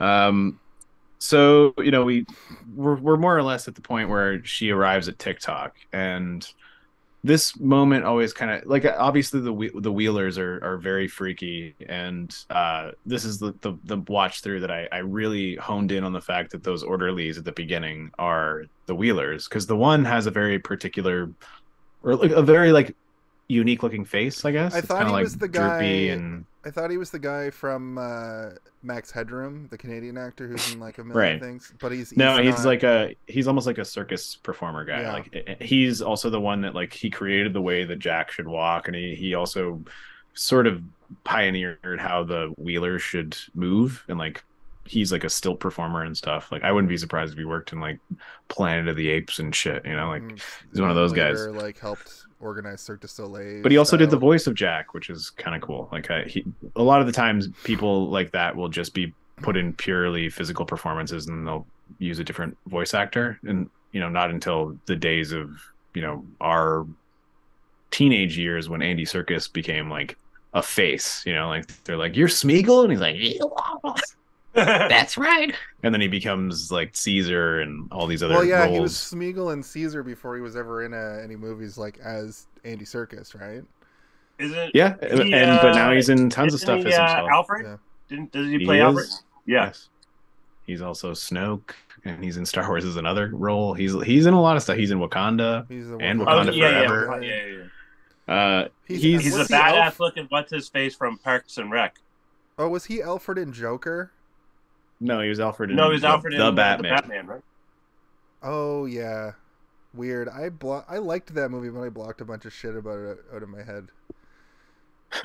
I mean, yeah, fair. It's They're gonna so make long. a, the Penguin movie three based on hours that long. version of the Penguin, and I think that's where that universe loses me. you don't want to see gonna Colin Farrell Penguin? as like, whoa, hold on, sweetheart. We all I gonna take a kiss each other on the cheeks here and put our glasses down. I do, but I'm worried that they're gonna put some. I'm worried that it's gonna. There's gonna be no fun. You know, like That's I- pretty fun to me. the pe- that version of the Penguin. It, it, I liked it. In contrast to the Batman, it's like a. I like when the Penguin's a low level criminal, but I want to also go back to having the Penguin being a weirdo from the sewers who wants to bite you on the nose and be a. if he bites anybody on the nose, I'm in. If he eats raw fish, 100. percent But I mean, the Batman, that penguin is more accurate to like what the penguin's supposed to be than the one who bites people's nose and has flipper. I hands. know, I know. The old he's, he's like the '60s fucking Holy Adam West. balls. Yeah, he's got like the long cigarette. He fucking Yeah. just has a monocle. The Arkham Anyway. City, the the I the played Cockney, this city like a hop from Yeah. hell. the Cockney, the Cockney accent version from the Arkham games is like he's just like a low level criminal. Yeah, but he I has like a it. broken Coke bottle in his eye, like Yeah. it's been jabbed into his skull. Oh, it's just yeah, yeah. way too much. I just Anyway. want, I just want Danny DeVito to reprise his role as the as the. Hey, maybe he will in the In the Flashpoint Flash. movie. Yeah. in the Flash. Uh the head nor the head nerd okay so yeah so we got to the wheelers the wheelers are scary and when they're going down that hallway and they're just like they're doing like a krusty the clown lap clap.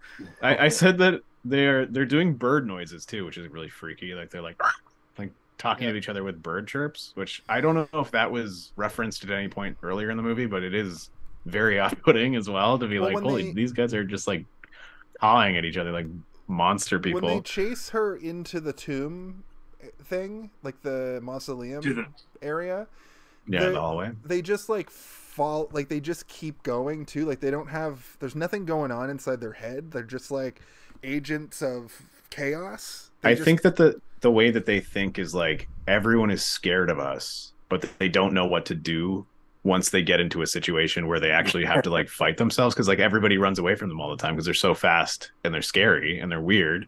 So like they're just like walking towards her slowly, being like, "You're gonna give up, aren't you?" Like making their bo- bird noises and their Pee Wee Herman sounds, and they're like crawling up on her, and then she opens that door and gets inside, and then they then they rush her, right? Like it's almost like they are like an animal being more scared of you than you are of them Right, situation, yeah. where they, yeah, it, which I I kind of find interesting and cool because it, it it shows that they are henchmen, but they're like no more than henchmen. They're they're just there to be a, a mass a mass of like scary things that if you ran at them, they would probably run away from you. You know, like that's kind of how I feel about them.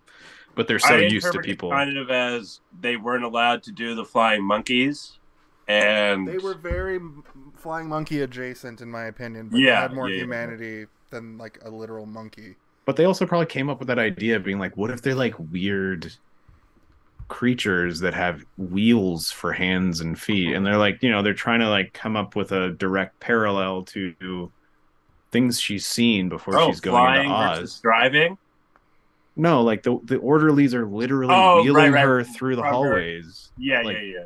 They're wheelers. They're wheeling her, and then they have wheels for hands and feet, and like like that's kind of interesting and cool to me. Oh, kind of like the wheel bed is like the the the the.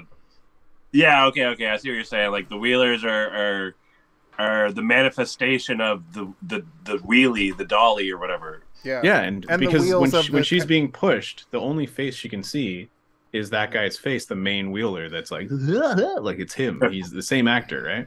Yeah. And like they show his face multiple times, and I think this is my first watch through that I, I it clicked in my brain, being like, wait a minute, that guy's the guy later who's like being interrogated by TikTok, being like, whoa you know, and he's like holding him by the scruff of his collar, and he's like, I'll beat the shit out of you.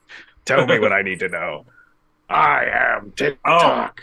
I, I, am the saw a cool image of uh, the actor, or like they had the TikTok um, opened, and the actor is like Yeah. huddled inside of it. He's a ball. Yeah, that looks Yeah. so like I can't imagine how that how much that would suck. Like being inside like it would just be people yelling through like those air holes being like, "All right, Samson, we got to go down this hallway. Just hold my hand." Like, With what? tonk, tonk, tonk. Yo, But but, he got up those steps pretty feet. good, or down the was it down the steps or up the steps? No, up the steps.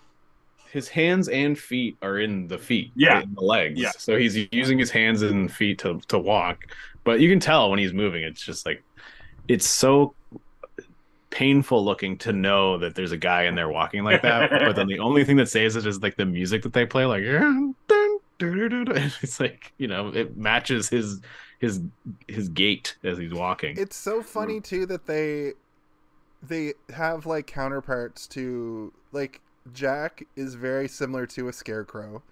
Yeah. Obviously, this the military guy is very similar to Tinman, and Yeah, then an Tinman. animal who's like doesn't have much to say.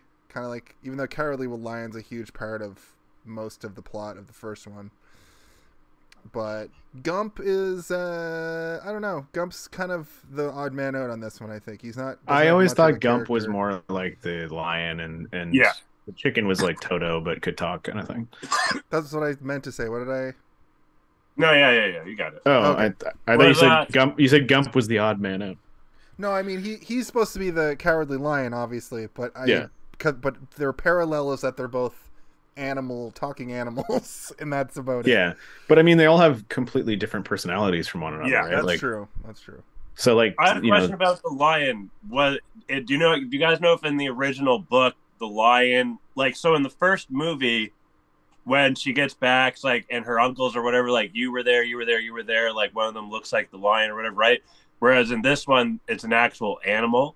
And I was wondering if in the original book, was the uncle looking like the lion in that, or was it was that just added for the first movie?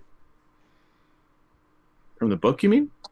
Yeah. The I yeah, don't know. I don't know. Um, but that's a good I, don't, I didn't understand the question. So, like in the book, is the cowardly lion just like a lion, or did they make it so in the movie he looks Well, like in the in the movie, all three of her companions are, the, are the three farmhands. are the three farmhands, right, right? But but but is that taken from the book or is that produced for the movie? Because what Kalen's asking is, in this movie, the the cowardly lion looked straight up just like a literal lion.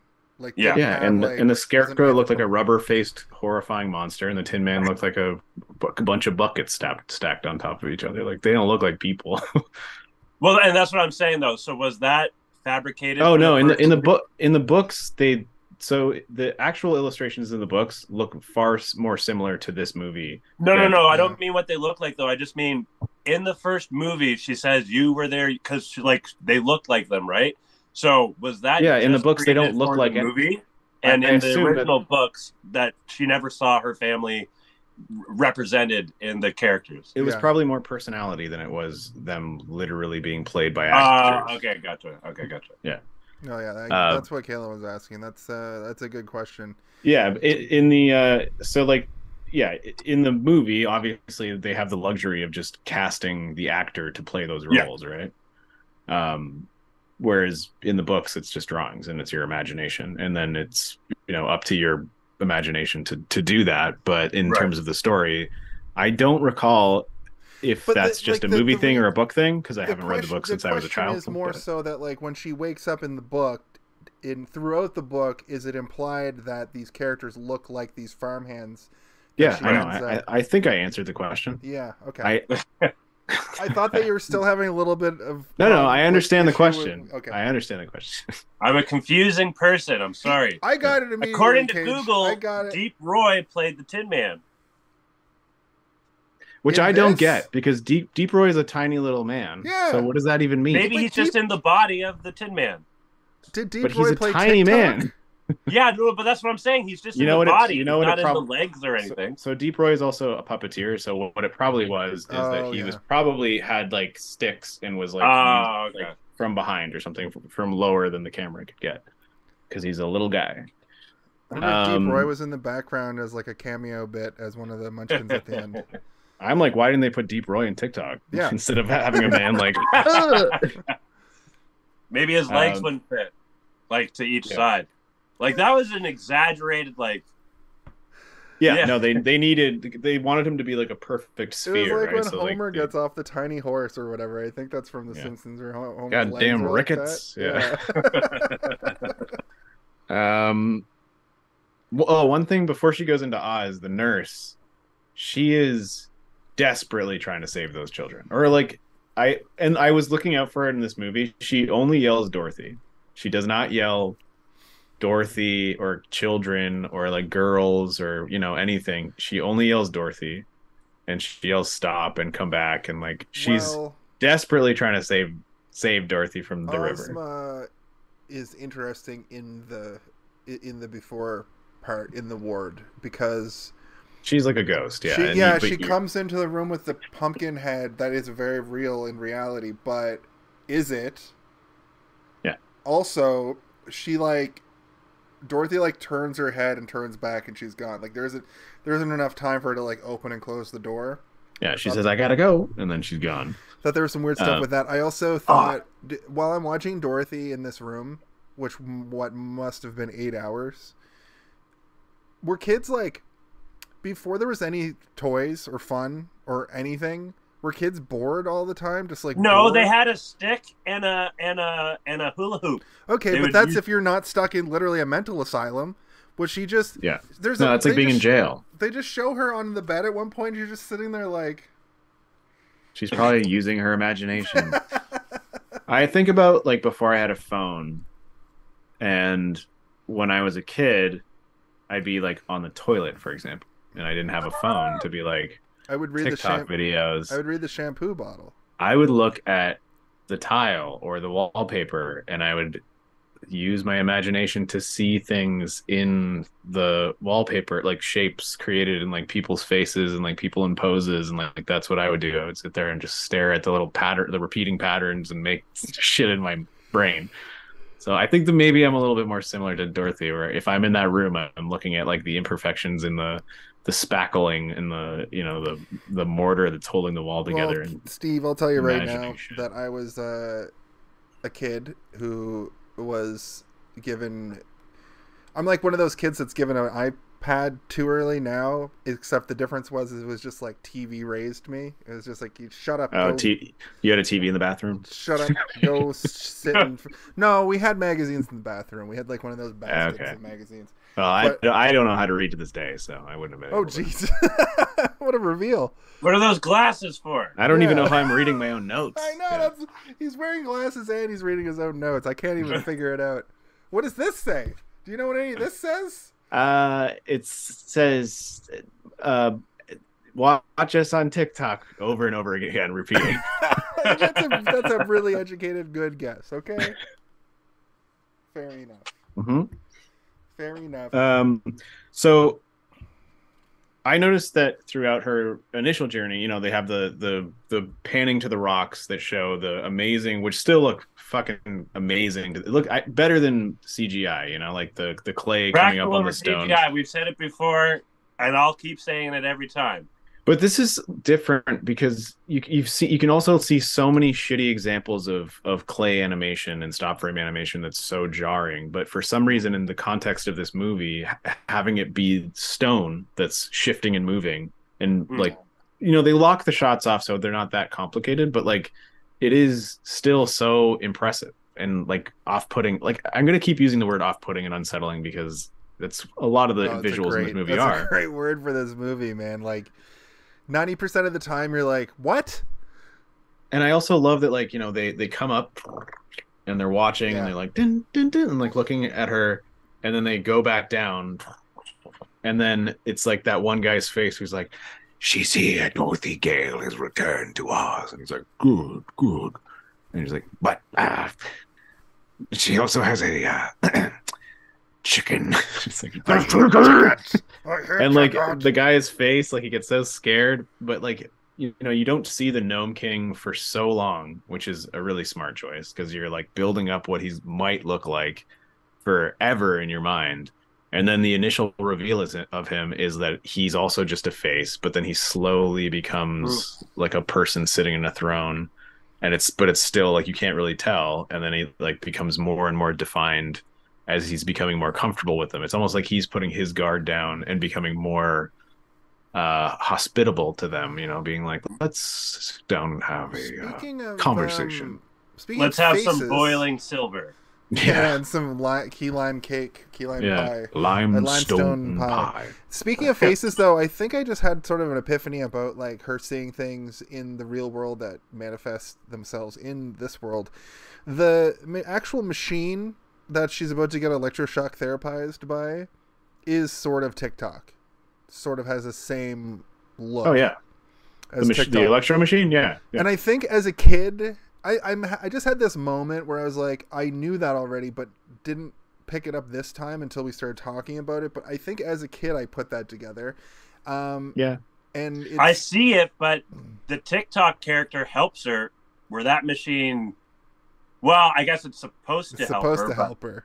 Yeah. Okay, well, I mean, mind. there's all there's an argument to be made that like as soon as he's about to shock her, because it is it would be him shocking her, the power goes out. Maybe Yeah. he short short circuited the entire building, and that's why she thinks of that machine as like a, a friend. okay. It also could uh, explain why every time he's about to do something super helpful, he, He- breaks He down. just runs turns off of or whatever. Runs Yeah. out of, Actually, uh, yeah, that was action wasn't that on the rules? It's like wind me up, I'll last for a thousand years, and I'm like, what? No. he said, "Wind me up tight." She's too weak to do it tight enough. She's like Yeah. a little girl, and also those things look like they were hard to turn. I What's mean, maybe called? him as a whole, like not him actively doing things last a thousand years, but him as a like you wind me up and then do it again, like and you keep doing that for a thousand years is what I thought. Like at first, I was like, that was no when he first started not working after she wo- uh, wound him up. It's like that was definitely not a thousand years. He said something about that fight must have wore me out, but then I thought about it later. I was like, oh, maybe it's just like you keep doing it, kind of like you know you buy whatever technology that we buy these days, like it'll last you know, you have to put batteries in or whatever, but it still lasts for Yeah, like lithium battery batteries will last a thousand years, but you have to you have to charge them every six hours or We're whatever. coming up on an era though where like if you go buy a Game Boy game, the batteries are all dead. You have to get the batteries replaced. I got a Um, Game Boy right here. The batteries are the batteries on your save files are gonna die one There's day. also kind of like a sad quote on the back. You know, like the instructions on the back of TikTok, or like it, it says, you know, like no nipples. uh, no, that different. no, no, that's left the one that's that's the the front of him. It says like Do not expose my nipple, or I will be cancelled. Dun, dun, dun, dun, dun, dun, dun, dun.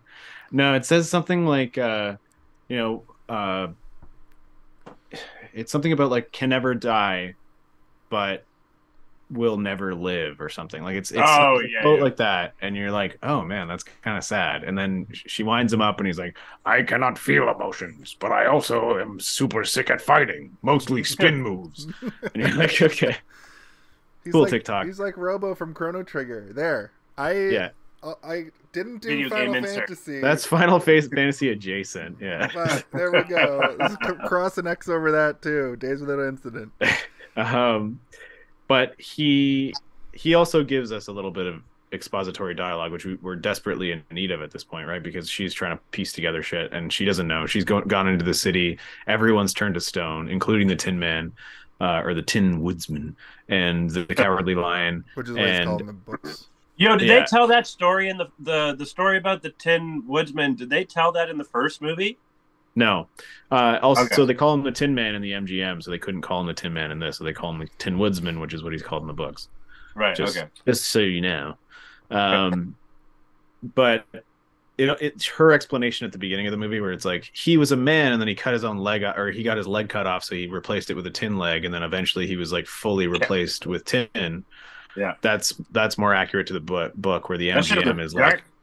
where Yeah. the original the original MGM story is just like he was built by some guy, and he's like, my creator forgot to give me a heart. Like, okay. But I yeah, he is like mostly human which like in my brain if you open up his chest panel it's just like full of human organs like like nasty gross human organs but it's also the explanation as to why he turned to stone and tiktok didn't turn to stone Oh, nice. Good call. Yeah. yeah uh but tiktok gives us a bit of explanation saying you know like The Scarecrow, King Scarecrow, locked me in here and told me to wait for Dorothy Gale. That's you, right? All right, let's get out of here. Dun, dun, dun, dun, dun. and he like goes out and he beats up all the wheelers in like two seconds Why does why does uh why does that song by the Edgar Winter Group play? because he's dope and badass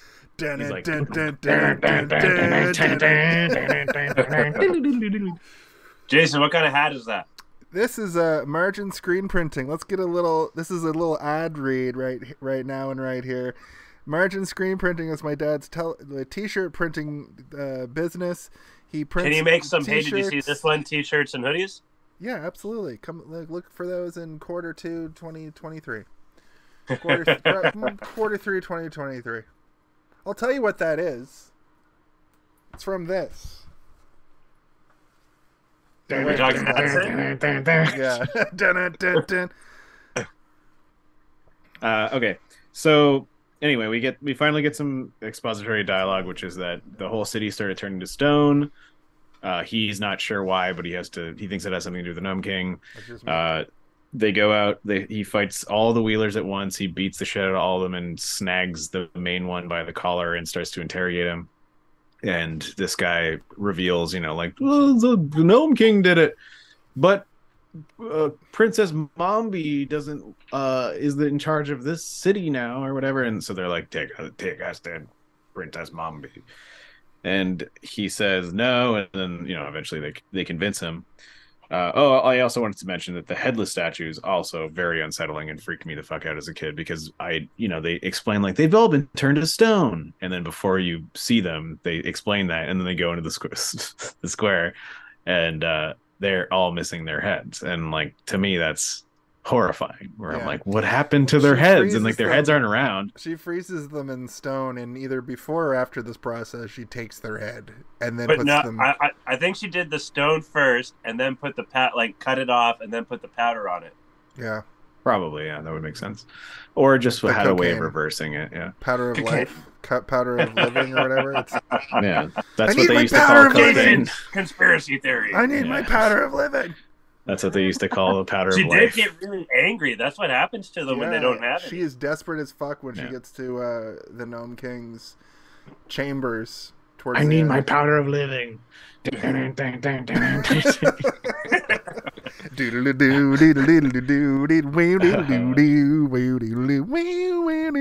Yeah. wee, wee, Well, I mean, that's what they called cocaine in 1985. That you would listen to the. Edgar Winter group, The powder. and yeah, it would oh my snow god. because it's winter, and then I'd be like, "Dan, tch, Um, I do want to, for a minute, talk about how the design of the the lion and the Tin Man. It's the first time you're really seeing any of the old classic characters, right? And like, like I said before, the the poster that Kalen has behind him, it sort of advertised to you as a kid because this movie came out years before I was born. And uh, I think the reason I probably wanted to rent it in the first place was to see a Tin Man that looked like that and a lion that looked like that on an adventure, but I never got to. And uh, But also, They look cool. Whole generation after the original, like almost fifty years, oh, more than fifty years. no, it was 49. I think it was like 47 years or something. That's a whole was like- generation, though. I know, but I watched so before I saw this movie, I watched the original like a thousand times. Like I had it on VHS, so like I knew, I knew, I knew that I loved it and I wanted to see it. Um, but the point that I'm trying to make is that the designs are really cool and they are pulled from the you know after reading the books as a kid and and like doing a little bit of research today, I'm like these are like almost exact designs from the original illustrations. Like they just instead of trying to emulate the original MGM stuff, they're like let's just make it look like the book, and they did. I like that Um, design of the Tin Man better than the weird painted Man. man, who had to be hospitalized because Because the, yeah. the paint was The same paint of the that they use. It's that same paint that they use for uh for um Goldfinger, the lady that I thought, you were, had gonna- I thought you were gonna say submarines. Yeah, it's not, it's like house paint basically. it's like yeah, he he almost died. Yeah. Um. So the the actually the the point that I wanted to make was that you know you start to get to know these other characters. TikTok is introduced here, and then Jack shortly afterwards.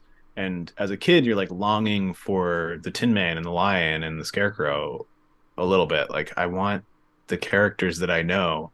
But Yeah. then you start to be charmed by TikTok and charmed by Jack, and then when Gump shows up, you're like, I don't even fucking care anymore about Tin Man and, and Right. the Cowardly Lion. These characters are awesome. We're almost going into an era of that in the MCU now, where we're going to be seeing callbacks in a similar way, where it's not directly that character, especially with the multiverse. That's why this Yeah. like feels like a multiversal kind of experience Sure, yeah. because it's they're we see them, we get them almost immediately. She gets there, she gets to the mausoleum place, boom, we see we see Tin Man and Cowardly Lion, and guess what? They're statues, and they were like mid action, like they were partying. Yeah.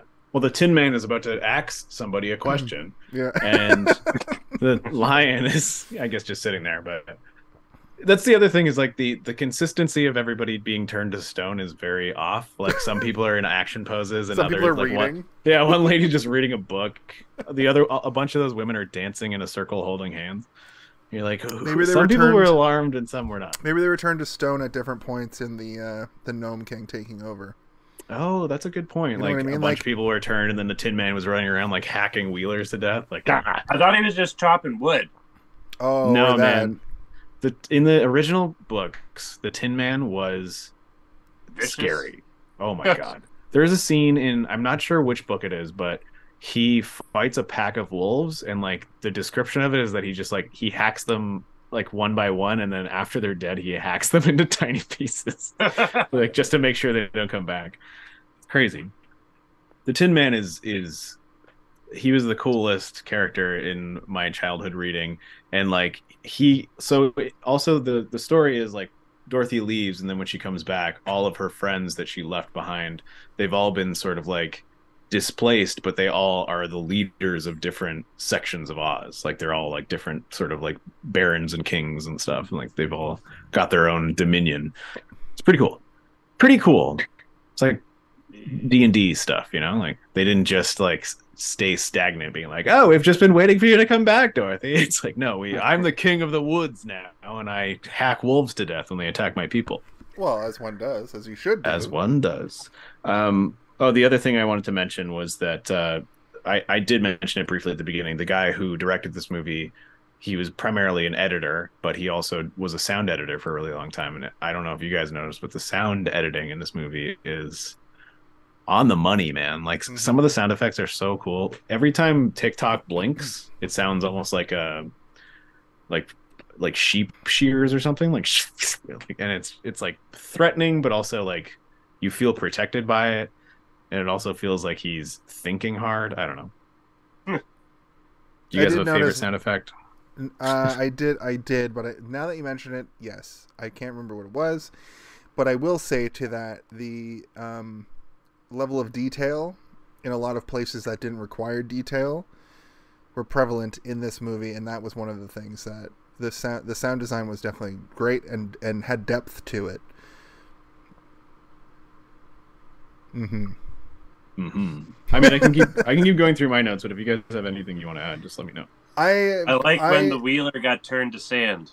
Yeah, that was Right. a pretty good one. I just like the my favorite effect in the whole movie was the fucking just st- the stone moving around on the wall in Nambi in um in Gnome's King Gnome's cave. The Mount uh, No Mountain or Mount- whatever. Gnome Mountain, Right. Great Gnome Mountain, or whatever the fuck. It uh, it, it was just such a cool effect. We were talking about it earlier a bit, but like, I just, it goes back to how good it looks on Disney Plus, where you expect a movie like this to be visually almost unappealing. Like Krull, yeah, like a whatever or something. Krull yeah, does Krull. it's a lot of the time it's just like ugh. There were cool scenes. There were the scenes where he's like climbing, like he's walking between two mountains, and it's clearly they somehow got a drone shot in the '80s. Somehow, It was- At that point, it was a helicopter. Yeah, they had they Yeah. just had to get far enough away that it wasn't like like like blowing the guy off the mountain. shit everywhere. Yeah, Yeah. yeah.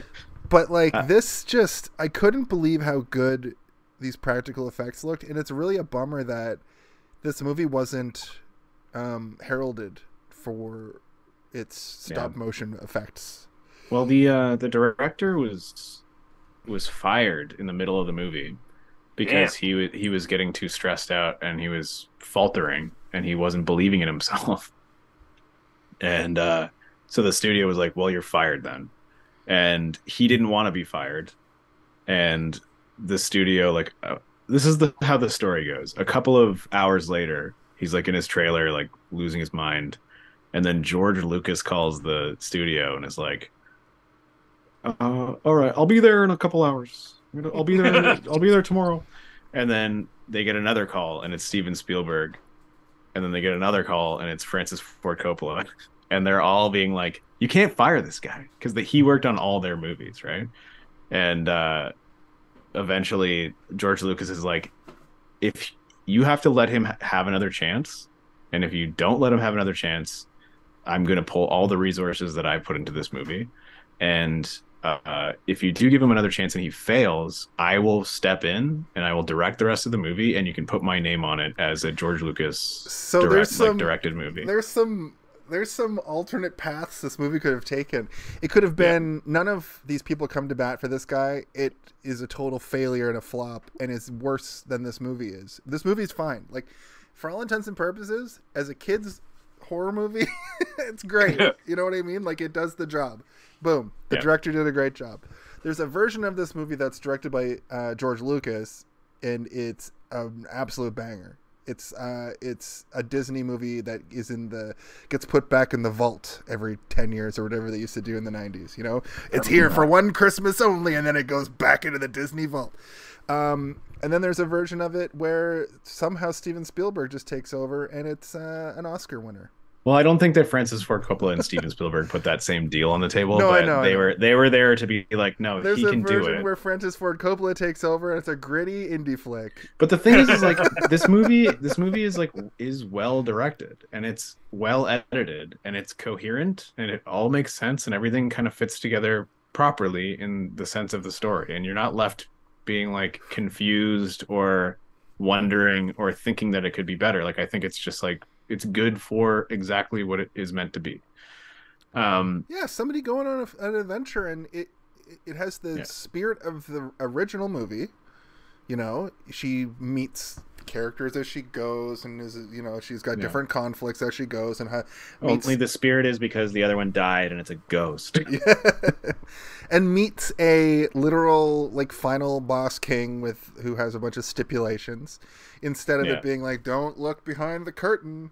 It's like well that that whole uh yeah it isn't that well i mean that's sort of the lesson behind the original wizard of oz right is that like sometimes things can seem scary and complicated but really it's just it's just behind something it's just like a, a an uncomplicated pathetic thing behind a curtain that's that's so frightening.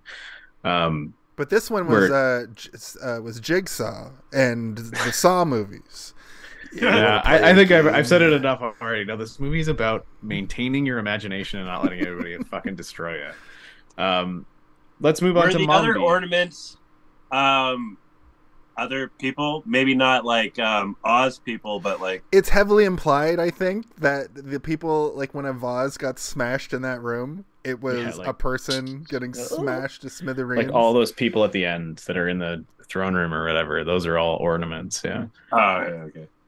I don't know if that's true, but all the green ones maybe. Like imagine Yeah. she went around and kept figured out the green clue and then like just kept It's- pulling up like weird random character like one of those crab trees from the first one being like the get same- away from my apples. It's the same as the uh, Beauty and the Beast implication, where he, uh, you Yeah. know everything in that castle is, was people, and Oh, Beast yeah. goes into a room and smashes it like a whole room up, and it's like he just he just he killed half killed of some his, people. His castle. Like people, and when everybody comes back to life, there's just like a massacred room yeah, there's just corpses. fucking night. There's a red wedding room.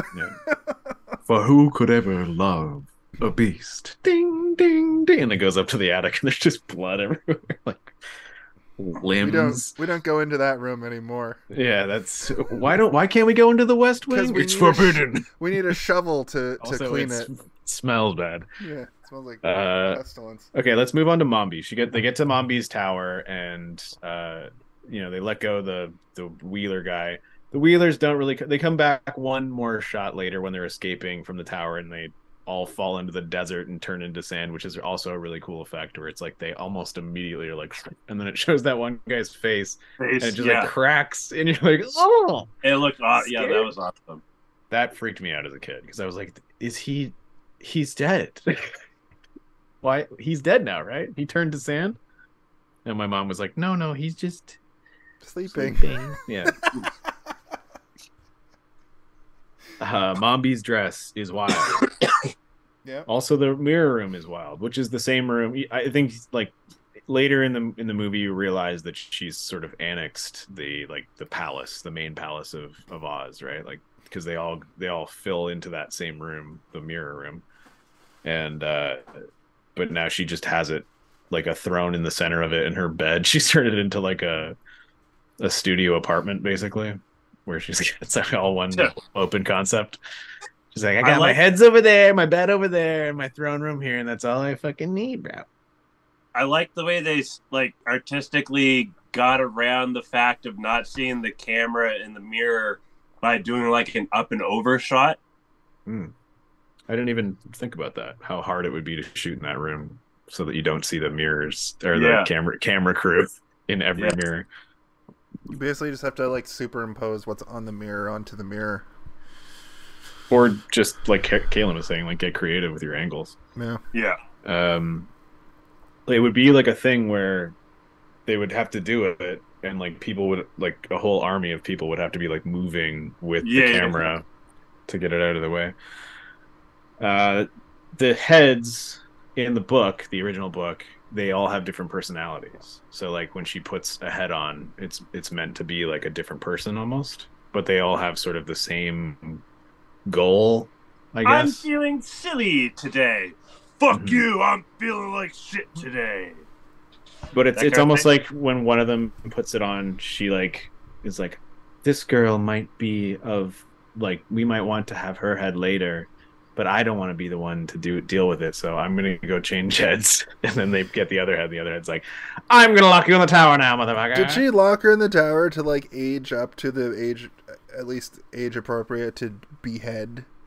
Yeah. to, to cut her head off? Yeah. To cut her head off, like because because she would look ridiculous with a tiny ten year old tiny head. Yeah. head on her shoulders. yeah. But all of the other women in the Hall of Heads were all like fair maiden, probably eighteen year olds. And yeah. then she they were like the, dancing women and uh, and more because there's way more than this. and she's the she's the head the head nurse from the ward, right? yeah, that's why they called her the head nurse. right. and sorry. like, like Auntie M was like head nurse, and she went like perfect. this. So, so it stands to reason that this it stems from the character being super like vain about her age, and she wants the youngest of the young, and that's why Dorothy is like the perfect the perfect person to like age up into that. It's too bad that she know- has an interesting face that will go on to star in The Craft. yeah, Yeah, not beautiful, you understand, but there is a certain prettiness there. unique. You're weird looking, but You're weird looking, but you're gonna be a desirable from the. Uh, but the you're '90s hot. Yeah. Yeah, Uh, and I we're hitting the '90s extremely hard over here.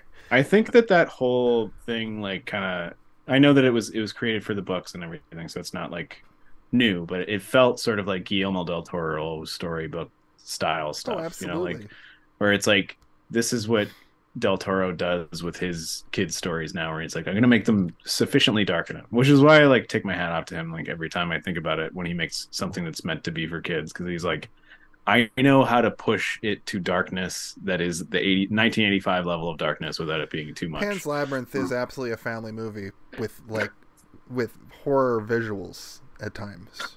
That is not a kid's movie.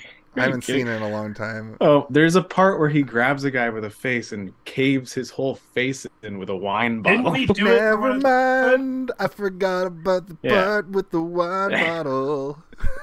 Uh, no, I'm talking more like the recent stop frame animation movie Pinocchio. Yeah, Like that's more. I saw on the level stills from talking. Pinocchio, and I was like, "That looks like a cool anime." I, I'm, I, it's, It's on my good. radar to watch. I just haven't got around. You should to watch it. Um, sorry, Nettie. Kaylin. What did you say, Kaylin? Oh, um, what was I saying? Uh, Uh oh. something about spookiness. I can't remember now. Spooky. My apologies. Take it away. Spooky Okay, freak. okay. Um, well, I'll she gets locked in the tower. Yeah, she gets locked in the tower and she meets Jack, the Jack Pumpkinhead. And he is sort of like the scarecrow, but he's more uh anxious, I think, than the scarecrow. The scarecrow was more just like a, a doofus, right? Oh, I've he's got like. I don't understand why I'm not smart. I mean, I don't. I was not bro- born with a brain. You see, oh, and he's like pulling his straw out everywhere. And like, oh, and he can't walk. Yeah, I think I think Whereas Jack's- Jack is like, I have emotional issues. Yeah, he's My got no, he's got no abandoned me." confidence. He's a millennial. he's a, Yeah. he's a he's a he's a he's an elder millennial out of time somehow. He's anxious. Do you mind if I call you He's mom? he's 'Cause I don't even know who my mom is. I don't I don't he kind of look like who my mom was, I think, but I don't really remember who my mom was. I just know that I called somebody mom who was young, who made me and to put me somewhere. Yeah. So in the in the books, uh, there the the magnificent the la- the magnificent land of Oz is the main character is named Tip, and he's a boy, Tit. and Tip with a P. I know that is something that when I was looking, they made comic books about Yes. Tip, and he's with the, the Tin Man. Yeah, so he goes through his own sort of adventures in Oz, but at the end of the movie, he comes to the realization that he is not Tip. He's actually Ozma, who's been transformed into a boy to save him from Mombi, and Oh. uh, so and then he comes to the realization that like he's actually Ozma, and he's like, I don't want to turn back into Ozma. and I want to stay as Tip because if I turn into Ozma, then people won't see me the same way anymore. And there's like this whole moment in the book where like he becomes Ozma and everybody like is just like no, we'll still like you even if you're Ozma. And he's like, I'm still Tip though. And they're like, Yeah, we still think you're Tip, but you're also Ozma now. That's fine. And it's kind of like a weird sort of like a hundred year ago like transgender story, which is kind of cool and interesting. And I think they did a bit of a take on it in the Marvel comics that came out in like the uh, late '90s and early 2000s. This might be a controversial thing be to right back. say, Keep but like a hundred years ago, did people have like did people know what it meant to be? What it Would it meant to be trans? well would, would people know inside their selves that it would be possible to be a different gender than they were born as? Yeah. So through A hundred years different- ago, was that concept even like? so through many different cultures, not just Western culture as we know it, but through all cultures across the world, that has been a thing that has existed since the beginning of time. Like right. it's not a new. yeah. No. not a new Okay. That's a good point. That's a good point because of like in the like Roman times, gender was basically non-existent. Everybody was just but also in in you know certain Asian cultures and South Asian cultures, and like there are like genderless terms that have existed for thousands of years because people Okay, have been okay. like I Smaller scale though, hundred years of in Western culture. There was probably there were probably some very small underground movements of. I don't know enough about it to talk about it, but I do Okay. know that yeah, it, it existed. It just wasn't called the same stuff that we call it now. Do you know what I mean though? Like how there's kind of a there would be a disconnect between a hundred years ago and a thousand years ago, where culturally like it just Yeah, existed. yes. Hundred years ago, it was very much like religious oppression of any idea, any idea that you had that goes against any sort of the norm. Like, what what I just I the transgender politics are very fascinating to me because they it all seems very new, but it all seems very like would have it would have existed the way that you know gay people have existed forever and knew that they were gay, and you know in Well, yeah, it's it has existed forever. It's just the terminology is is different now, Right, and it's it's changing, and it, it like in terms of like, give me an example of you know a group of people. It's like you can find it for sure, and it did exist, and some of it is probably not as accessible as it should be, but yeah, it it, it definitely has always existed. It's not an it's not a new concept. It's just the the language that The we language, use now is different. Yeah. Anyway, It's interesting. It's it's very fascinating. Um, it's very fascinating stuff to me. I'm, I'm trying to be Yeah. as, as- get, uh, get get as much education on it as possible because it doesn't seem that ridiculous to. Well, maybe we should just get somebody on the show one day to talk about this stuff instead of me having to talk about it. Because I'm like, I know enough to tell you guys, but I'm like, I don't know enough if I'm saying all the right things. We need to. We need to. We need to. We need to. We need to, one of each. I had a good little chuckle at how scared the gnomes were of chickens.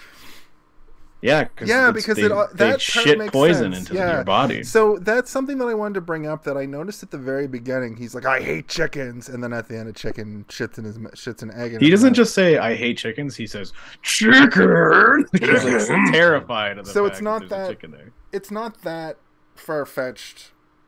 Now that we've talked about it, now that I think about it, because even when that happened, when the egg, I've seen the movie a bunch of times. When the egg falls in the mouth, I've always been like, "Is that because at the beginning he's like, I hate chickens."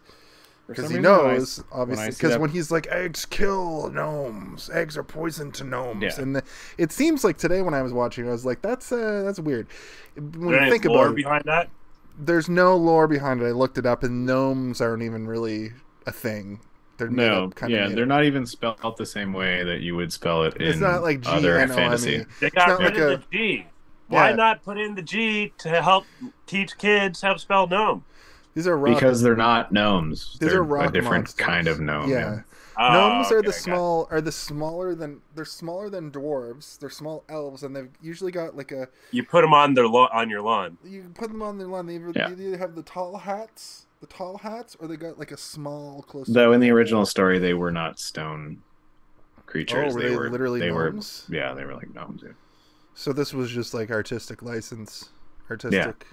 And thank goodness they did it because it looks fucking sick. And It imagine how dumb good. it would be if like It was like, Oh, I know, we Instead gotta find your like, chicken. almost. Look at my guy. Well, in the books, are the gnomes and the munchkins like at like at a The hun- Munchkins? hundred year war? That's another thing. The Munchkins are created by MGM. Oh, so Oh. the munchkins are the gnomes from the books. Then, in that case, probably. Yeah, There are no, no there are no Munchkins in this. There are no Munchkins in the Sam Raimi movie. It's There are because there are would have to munchkins in this. Well, I mean, there are little people that show up at the end, but they're not like, Welcome to Munchkin Land. the lollipop guild. you- The that is Lollipop Guild. Why are they?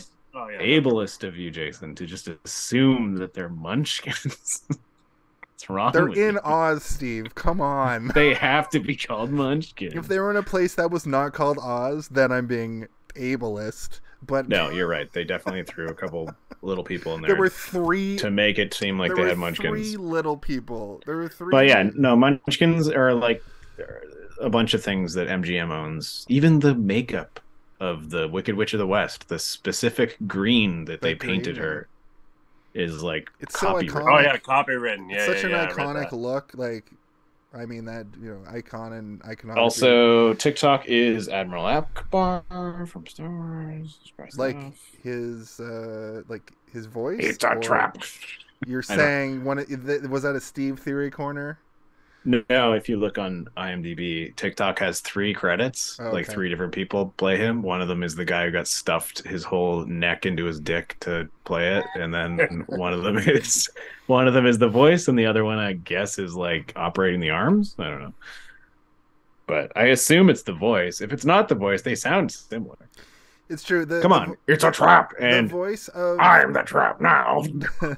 the voice of the voice of TikTok was very unique. He, he was like an admiral, but also a robot. In the way that he's they the did- entire army of Oz yeah, in one man. the way they did the robot voice wasn't just like I am a robot, but it also kind of Yeah. was, which it, It was, but it wasn't. Yeah. I loved listening to. He's um, also so smart. He's like the smartest Almost like character in the old fucking person. movie. His move at the end of the movie made me be like, like if I was a DM running a a game and like someone did that, I'd be like, "You're Dungeon so- Master, You're so fucking smart. Like that's so such a good idea. If you're a robot and you go into a room and you use up two guesses and you have one left, why not pretend to be like, "Meh."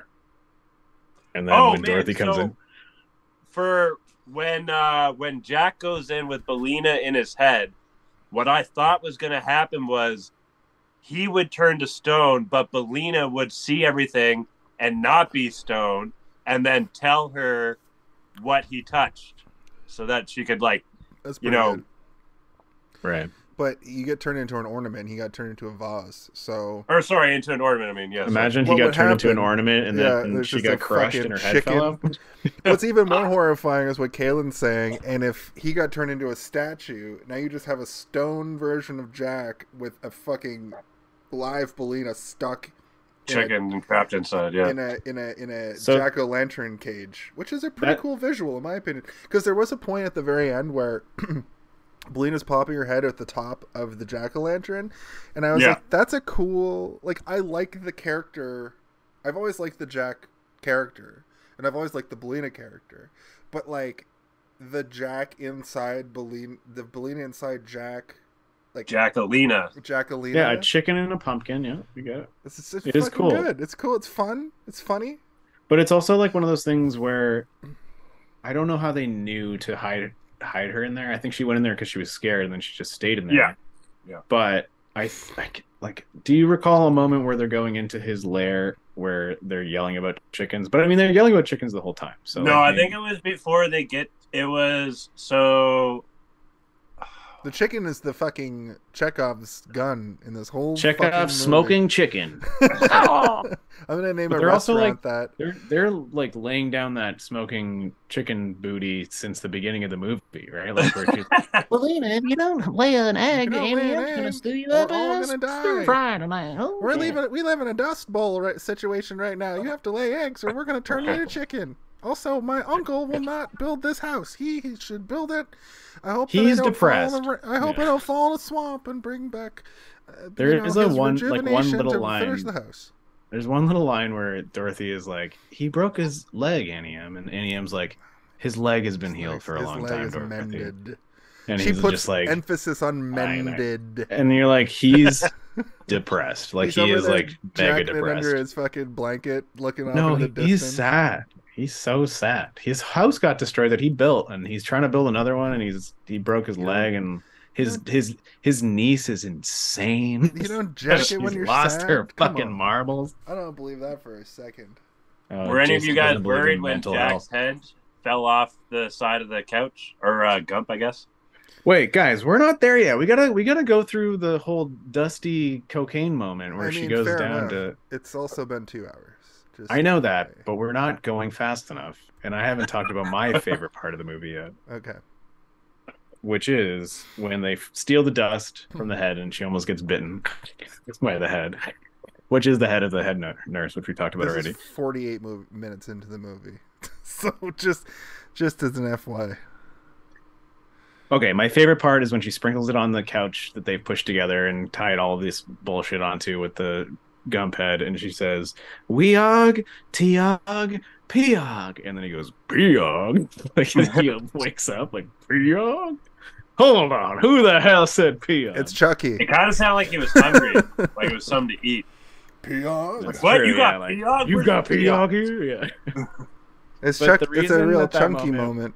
like I laughed out loud, and the reason that I thought it was so funny is because usually in moments like that in a movie, she's reading it incorrectly, right? If you were to Yeah. read it properly, it wouldn't work, and then she would have to read it correctly, and then it would work. But like you, you're expecting it not to work, and it works on the first try, and it's funny.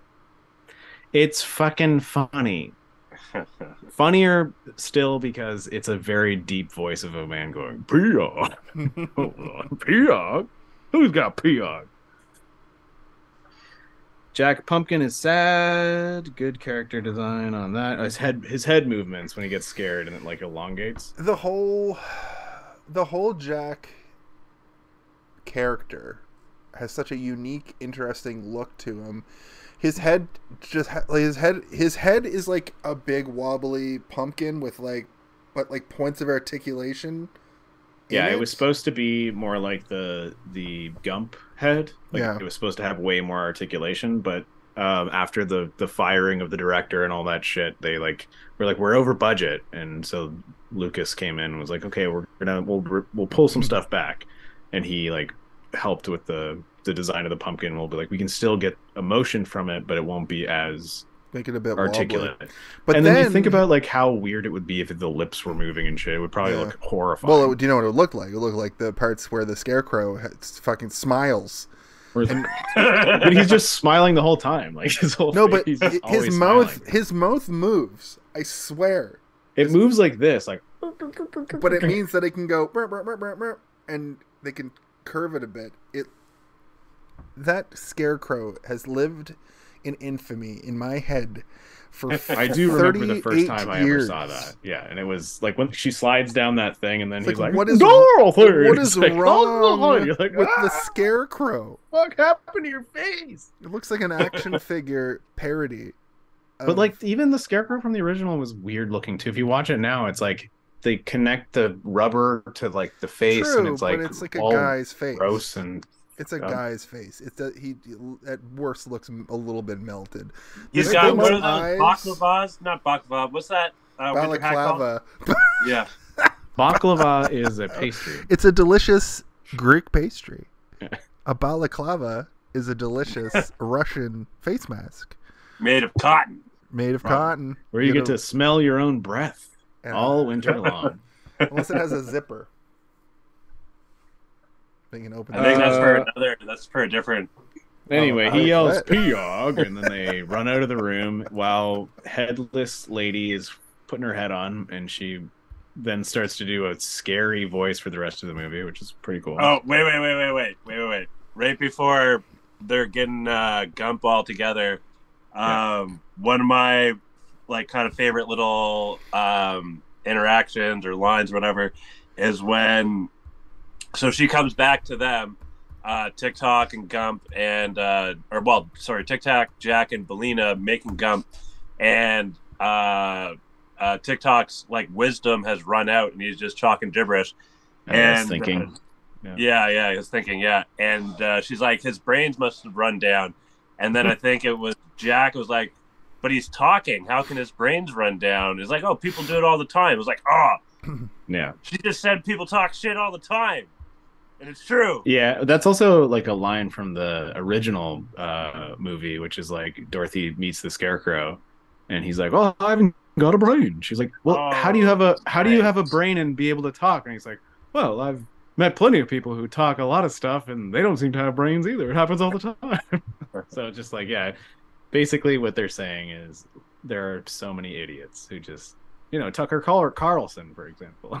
that guy has no brain. Right? He's basically a scarecrow. It's true. He's the ultimate Yeah. scare.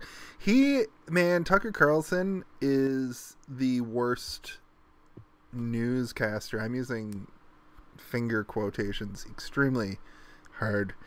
I'm Like- blasting my fingers right now. He's the worst. But he when you that's Does that mean he's the reason why Fox News has to have a disclaimer that they're like entertainment. entertainment because it's all fucking satire. It's all like a reverse satire that's just like confused people into thinking it's real and but they've built a political platform off of it. It's not great. It's not great, but he's literally No. the um he's literally the scarecrow. He's a little bit Jack, but Jack is like a neurotic comedian from the 80s. Jack Larry Jack- David.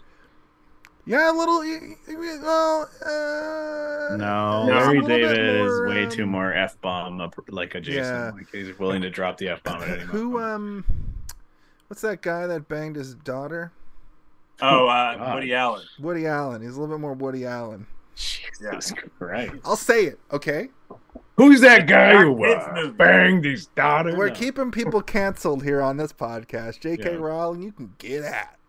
Get out of here. I will play that game Um, if it's free, though. I'm going to pirate it from the internet. I'm going to steal Apart- it. So Oh, can you mod PS5s? No, I'm going to. It's on PC. let's move on. Tracks. So- Um, that was the shortest, like, off tracks and tracks I think we've ever done. Caught it quick. um, oh, that would be another good clip. Is like tracks, and we could be like, "Brr, brr," like have a train noise play. Uh, sorry. It would have to be more of a Uh, set, like a sound effect, but yeah, yeah. yeah. yeah. Chugga chugga chugga chugga chugga chugga chugga chugga. so It's longer Kalen, you were saying when his head whole fall when his head falls off, I kind of that was one of the, one of those moments where I'm like unnecessary. But then I got, everyone I got falls. worried. It was gonna fall in the sand. Right. Well, I mean that's thought good because you had never seen it sand. I before, right? I, I've seen it one billion times, so I knew that nothing poor was going to happen. So I guess that's good that if you felt worried, because you just met Jack, you never know he could get turned into sand. Um, but going right off of that into the next part is when they all land on the edge of the Gnome King's mountain, and I gotta say, like, there are moments in movies where people land and you don't feel the impact or like you can tell that like it's happening off screen they're landing but like every single one of their landings has such a great like poof of smoke and like heaviness to it like Yeah. even Tik-Tok and like jack when the pumpkin lands and his like thing flies off like all of them have a very good There's feeling another of gravity There's another moment like that too that happens like shortly after this where uh, Dorothy wanders into the Gnome King's lair and then he's like, "I brought your friends as well," and pull like pulls them, and they They're just like, come "Ah!" in like pure Yeah. chaos. And it looks like something from hellraiser when they're like, like and then at the lighting very end, when, at the very end, they clearly made a Jack. I keep wanting to call him Jack Skellington. They keep making a, a Jack the Ripper because that's his canonical name now. Because that's just where my head went. Um, they keep he making, loves going to the strip club uh, after after Jack gets picked up and almost like eaten, he's just like dropped, and they clearly Yeah. made a Jack like mannequin puppet thing because of the way that it falls, and they probably used it in Oh. the scene that you're talking about and the scene that I'm talking about, and it's it's just a Jack that's just There's scenes where it's a puppet, and then there's scenes where it's a person. Yeah, yeah, that's what I mean. Yeah, yeah. but it was. I mean, you can see it when you see it, but um, Because he folds over backwards. it still it didn't it, it doesn't stand out in a bad way to me though. You know what I mean? Like No, it's not. I think you said earlier it's not jarring, right? Yeah. No, but I think it's it's played more for the actual effect that it's trying to give, like falling Yeah. when Yeah. when Gump explodes midair like a fucking airplane, and they all just come crashing to Earth, or when But also, it- it helps that they have like a ten-year-old girl as like the only primary like human on screen at times because like you can cast even a semi-tall man and it's gonna look like they're a giant next Oh, to her because she's like so small, right? Uh, so this is when we get into like the the main thick of everything, right? Which is like the Gnome King's address to the group, and you know, it, again, unsettling. Like this whole moment is unsettling, but it's odd because he's not being particularly cruel to them. He's just like setting forth rules to like their engagement. And I don't know. I think it's really good. And I looked at the time code of it and it's it's almost half an hour of of him talking to her while her friends are going in uh, it one is. by one it's and like slowly it's being turned the into there's a the movies have a Home Alone of it, but sometimes movies have like a I don't know what to really say. I don't have a term for it. Intermission. No, No, not an intermission. But This is a- like at the this is like the part in Home Alone when the wet bandits like figure out the traps and catch Kevin. Yeah. like ding, and they like, put him on that also hook. You know, like sometimes hook movie- on the wall. in professional wrestling what i call it is the long match a lot of wrestling shows will have like have different matches that do different things they'll have like a Mhm. quick snappy one with a weird fit with with a weird ending they'll have like a you know like a women's match and a hardcore match and like a title a couple title matches but- Cage match. a cage match, but sometimes they'll have what I call the long match. And the long match is a wrestling match. It could be a singles or it could be one of the matches I already said, but it's just like like long and there's a lot of endings to the match that that actually make the match continue because of hmm. because the, the people in the match are so good at wrestling that you have to keep this this tension building and building. And that's what this scene does. This scene is called the Wednesday night. hey, did you see this one? Long match. It's a new. Right. That's a new thing I'm introdu- introducing to the show. The long match. Okay. The long match. Ding ding ding, ladies and Just gentlemen. the, the Gnome King explaining what's going on. Yeah, When But- they're flexing their their their skills or whatever. yeah. He has like a long monologue before she even gets into that room, which is interesting. He looks very pretty in those slippers. I'll give him that. I That do was like that too. That was such very a, fun. it's Where such a- the reveal. yeah, Yeah, he, he yeah. pulls up his his Yeah. like robes a little bit, and Oh. But like, then "Okay." she God. grabs for them, and he, he like there's like a weird like the frame is sped up and they're like covered again so fast. But they like go in and like it's almost like it's a reverse or something. Like they reversed it because they Ah, like yeah, the yeah. thing like closes and they like. It's like no, no, no, no, no. They're my ruby slippers. She never gets them. She never gets the ruby slippers She does. at the end. At End. the end. Yes. Yeah. I couldn't. out of the There's too much rubble. ballyhoo That's- and fanfare. That's how she There's a- wishes everybody back to life I from was like, being get to the dead. credits. um, I like the ruby slippers. I do like the conversation that he has, and I, I like his reasoning almost. Like, I wish to know if he went to the Emerald City and asked for all the rem- emeralds back first. You know, was he like, Oh, "Listen, yeah. I want my emeralds back. You guys just took them all. Like they're mine." And if the Scarecrow was like, "Fuck you, Is get out of here," Is King Gnome the Killmonger of this universe? maybe. Yeah. Where he kind of Yeah. has a point? Like that's he me, does have dude. a point. They robbed him of his guts. But also he he infers that he like makes all the other gnomes like collect all the rubies and Oh, yeah. emeralds and gems that's for him. So he's not That's a good guy. About Killmonger, of course, where he has little divots on his body for each time he's murdered a person, Yeah, you have to have a, a reason to not like them. and his body is covered from neck to, neck to tip to taint from little with little dibs of people he's killed. It's kind of like that. Uh, Self mutilation yeah, exactly. Well, they're they're not self mutilation. They're or not. They're sc- scarification. It's Yeah, like yeah. um, it's like Zsasz in Batman. He's the same, the same character basically. I'll tell you what I didn't like.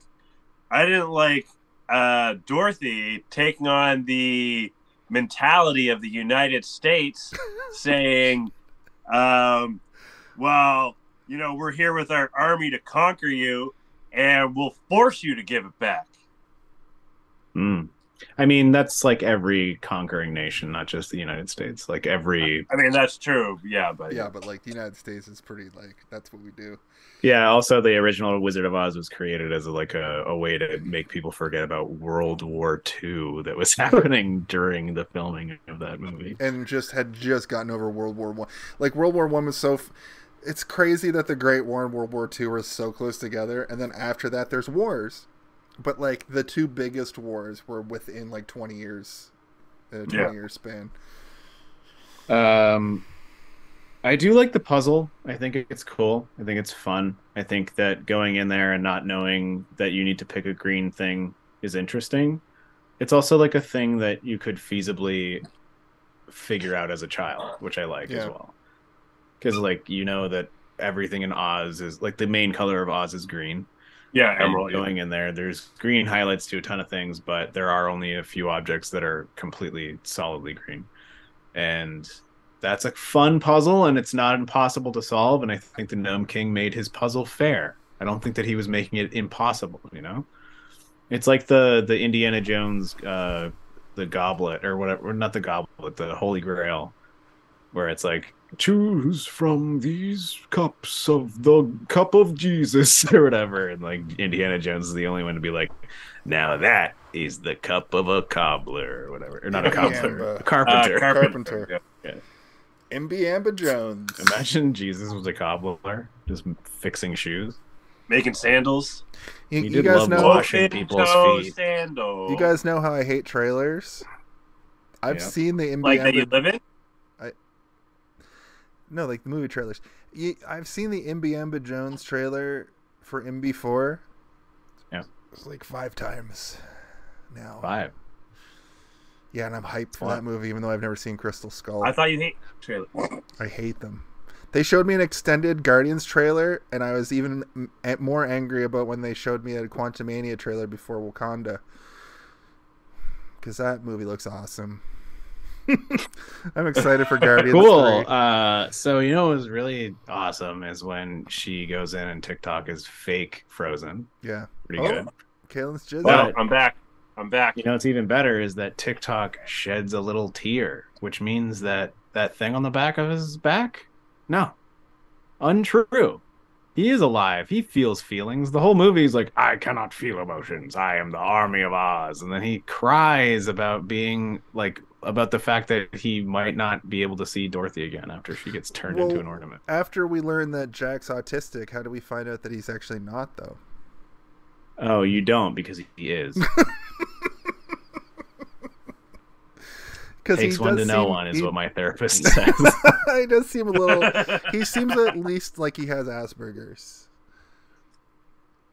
One of my favorite no, he's scenes. just he's just he's he's neurotic and uncertain and has a lot of anxiety. emotional issues that are Yeah. like unresolved in terms of parenthood and stuff. He He's needs a just like therapist, and he needs to stop calling little girls mommy. that is weird. That's that's the weird thing, but you know what? Whatever. He's got nothing, and he literally has no space for a brain. Like he's got You know what? space for a brain, but he doesn't have. This is so when she goes in there, he has so much space for a brain. His whole thing is empty on the in there. He could fit like ten brains inside of his True. his pumpkin head.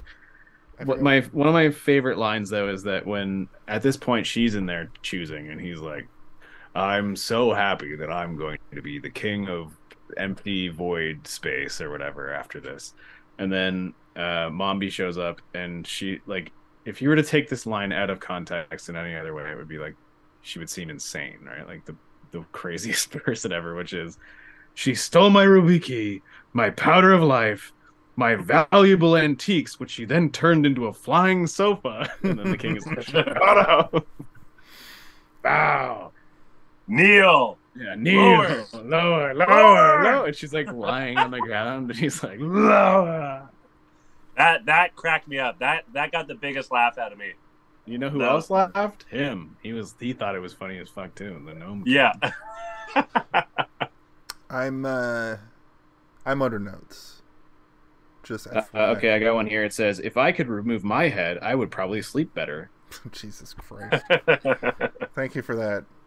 Thank you for that. Four seconds. How about that uh, Toto the dog point of view camera angle? Pretty good. Pretty good. Pretty good. Pretty good. Go to the MGM has the rights to many things, including the ruby slippers. In the books, they were silver slippers, but they were created as ruby slippers in the original movie because red pops way better than silver on screen. It's and the true. only reason the only reason that they paid a billion dollars to have them in this movie from MGM is because of the iconography of the original movie. And if they switched it, people wouldn't think that it was a true sequel. you made up that um, that number, did you?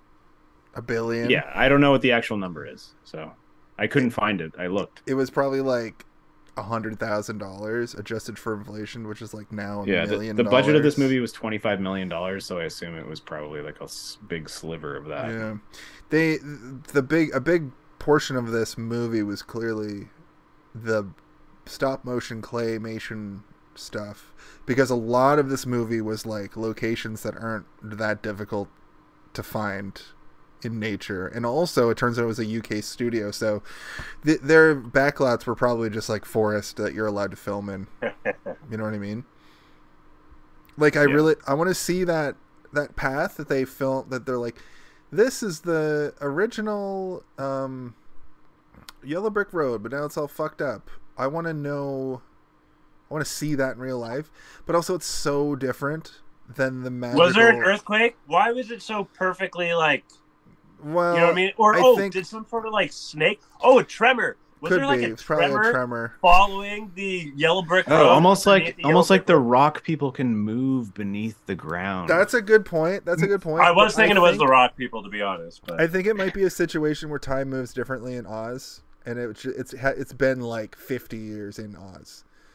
It's been six months on Earth. It's been like 50 years in Oz. Yeah. Or 20 years even could do that. But it's so That's why that's why in Howl's Moving Castle when she goes back again, they all have crazy airships and like It's so drastically different. Oh, I you guys should watch Howl's Moving Castle and just watch it as though it is a, It's like an a official sequel? sequel, to this because it, it is pretty you're like, wait a minute, this this is just a a Wizard of Oz sequel. Ike Heldon is still here. This person has been watching pretty much this whole episode, it seems like. They read the book before they saw the original movie, and they were like, the way the to do shoes it. are silver, not red, ruby. Yeah, silver not as good. shoes. So it'd be okay to go back to silver.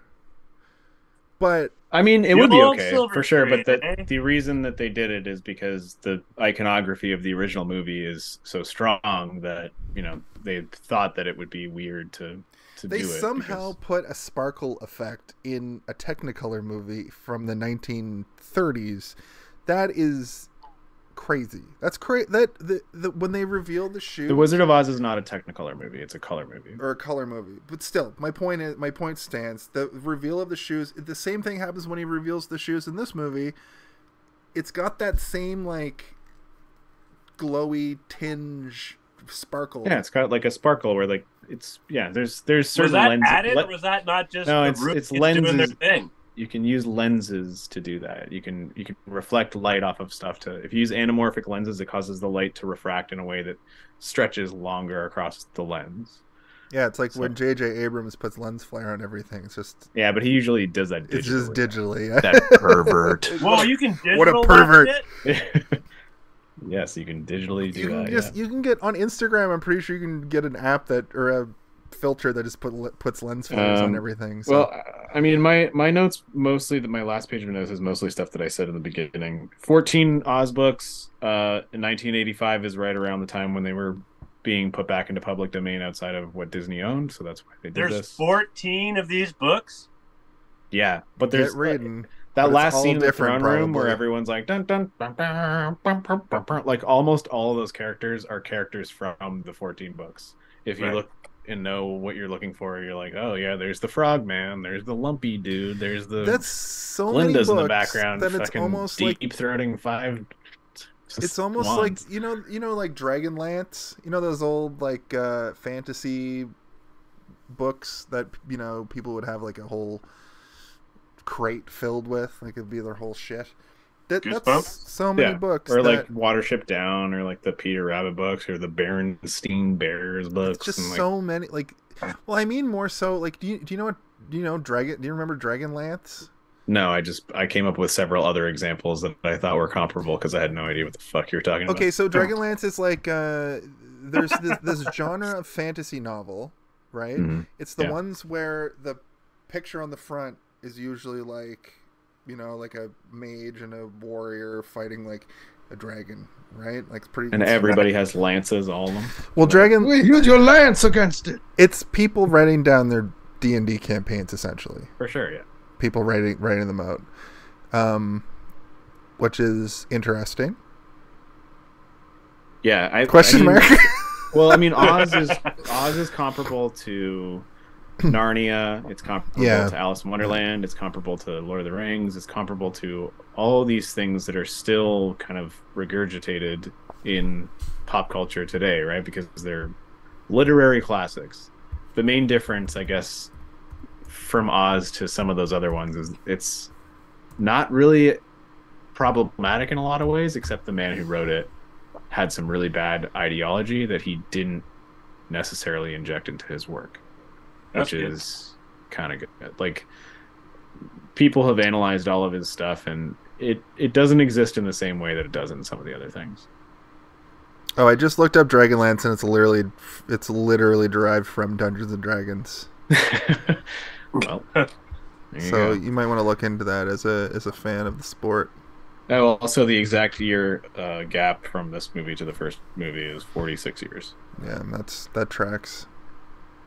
I have to go to the washroom. Well, let's do our final okay. thoughts and do go do other things. I bought here. I, I, No, have, no, I gotta let go go to real the bathroom I have this sitting next to me. What do you think? Let about him go to the bathroom. We'll entertain the viewers. We can't see it. It just blacks Yeah. out the whole Black. sun. You have to something. no. You have to put it in front of your chest. No, we still can't see it. Oh, there it is. Oh, there we bit. go. Yeah. What he's trying to show you, ladies and uh, uh, viewers, is uh, the PS5 VR2, I believe, is what it's called. Nope. It's called PlayStation VR 2. Caleb, Oh, so this thing, oh my god. It's unlike. I had the PSVR 1, my man. did you open it yet? Yeah, I played it a bunch already. Nice. That's what? why I they was- have games for it already. I thought there's like There's a few games that are or demos. Is it demos? well there's no there's no backwards compatibility but there's a bunch of games that are there's ps there's psvr 2 versions that have come out today Right. um but there's also a horizon zero dawn um game where you climb but then like it's so fucking realistic that like Oh shit! you, you look, look down? down? and it's fucked Oh man! yeah that's awesome. I, I assume since you mentioned Spider Man and Iron Man, like you have you played those on the original PSVR? So who was it? Um, I kind of want to say it was Aaron Aaron it had Aaron? it. Aaron had it for like a second. for a second, right? I think Aaron introduced me to VR first, and he's like, "Yo, check this out." And um, I'm in. You're. I was in a like a, a, a scuba water cage, and I was going down to the bottom of the Yeah. ocean. Yeah. And it was fucking crazy. And then uh, I was my cousin. I was I was hanging out with my cousin. He had the Spider-Man one. Yeah. So I'm fucking web slinging, and then I hit a wall like in the game, and I fucking fall like in real life or whatever. It was fucked up, man. The Spider Man one was so short, but it blew my fucking mind. There wasn't much to it, but it was No, yeah. yes, yeah. But the, like this th- now, like the reason why you can't play. I was telling you guys this on the pre-show, but the reason why you can't play PSVR one games on it because it's a whole new It's a whole Whole new new thing. like setup, right? Yeah. yeah, it's it's different technology. It's bleeding edge technology, but it's kind of it's kind of the same idea as when like DVD came out. It was cheaper to just buy a PlayStation 3 to have a DVD player. It's just Right. it's the same idea as like the You're thinking of Oculus Blu-ray. or Blu-ray, yeah, yeah. or the PS2 then. The PS2 is the cheaper way to buy, buy a DVD player. Um, but it's the cheapest way to have like the most cutting edge gaming. But I can't. Right. It's it's locked. Like I can't do anything else with it. Like I can't look at that. You know, adult content in VR. Jesus Christ. well, it's part of it. Well, I You- just want to make it feel more real. You and the missus can make adult content wherever you want. Oh, God. I'm deleting Stop this, whole podcast. Yeah. Why don't you take us Uh, home, Steve? All right. So, um, that was our discussion on Return to Oz. And let us bring us now to our final thoughts. I'm just leaving a pause there because I made an audio thing to. I'll cut that out. Uh, so, yeah, uh, let's start with Jason, since you started us to begin with at the start of this, starting of this.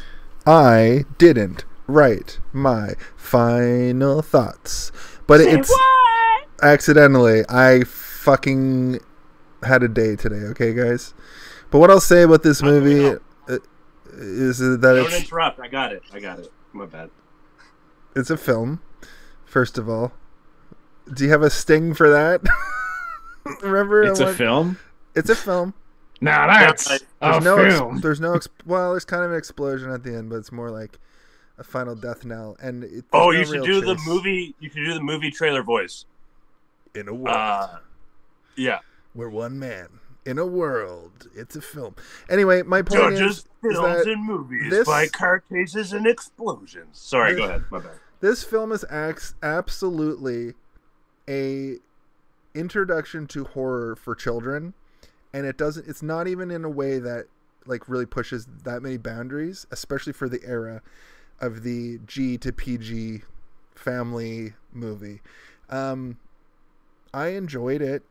I always have a good time with it. It's it's got a lot of really interesting stuff that I think holds up, especially like the sound design like we talked about.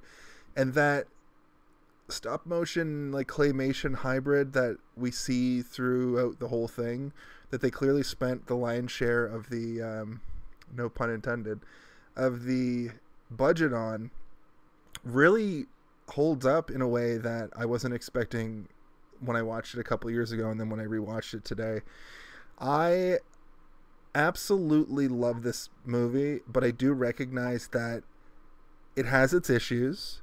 There I find that these kinds of movies need to need to be a little bit snappier to keep my attention and I think that Stargate had it pretty good and I think Krull had it pretty good, but this I don't know if it's because I've seen it so many times that I know it's going to happen and I hadn't seen Krull, I hadn't seen Stargate, but this one I find that there's moments there's there's there's segments where I'm like this could have been a little bit shorter, cut the runtime down a little bit, it's a little bit snappier. But that said, I still give it a 3.5 out of 5. I think that's a pretty a pretty good rating for a movie that probably that a lot of critics gave a 1 to 2 out of 5 at the time. And if I was going to give it a nonsensical rating, I would give it a um, you fight your whole life to stay away from chickens only to have one just shoot an egg down your throat after it's egg constipated for a year. And also, I agree with you, Steve. Um, Billina, one of the greatest Our, comedians our- of all our time. greatest living comedian. Doesn't look like they're going anywhere too fast. What a couple of stiffs, man. All right, Kalen, give it to us, boy. So I'm going to preface with saying that um, you guys took uh, a lot of the words off the page of my final thoughts here. As Which is kinda makes- tradition. uh, uh, but makes me feel like, oh, I, I must be thinking something right, I guess. But first, I'll start off with saying that had I seen this when it first, well, this this came out right before I was born, but had I seen it in my earlier years, I would have loved it that much more. But I really, really, really enjoyed this movie. Uh, I like. Uh, I think it's it, because it surprised me so much. It kind of uh, cemented the fact that I enjoyed it as much as I did. Because so, what did I put here? We have um, so we talked about the effects.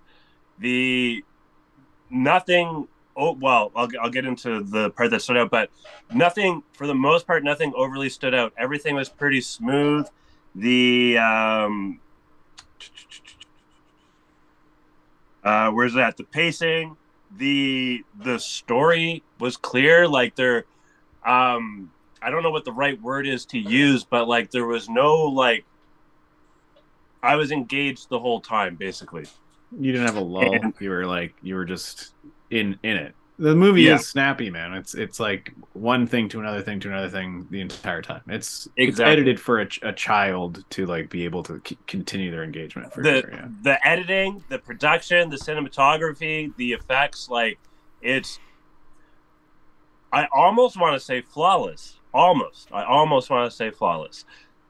It's the fact that this came out or was, you know, back in 85 and this is now my first time seeing it in 2023 and I did not have any issues watching it whatsoever and also it being more uh, child oriented, but still had me engaged in it.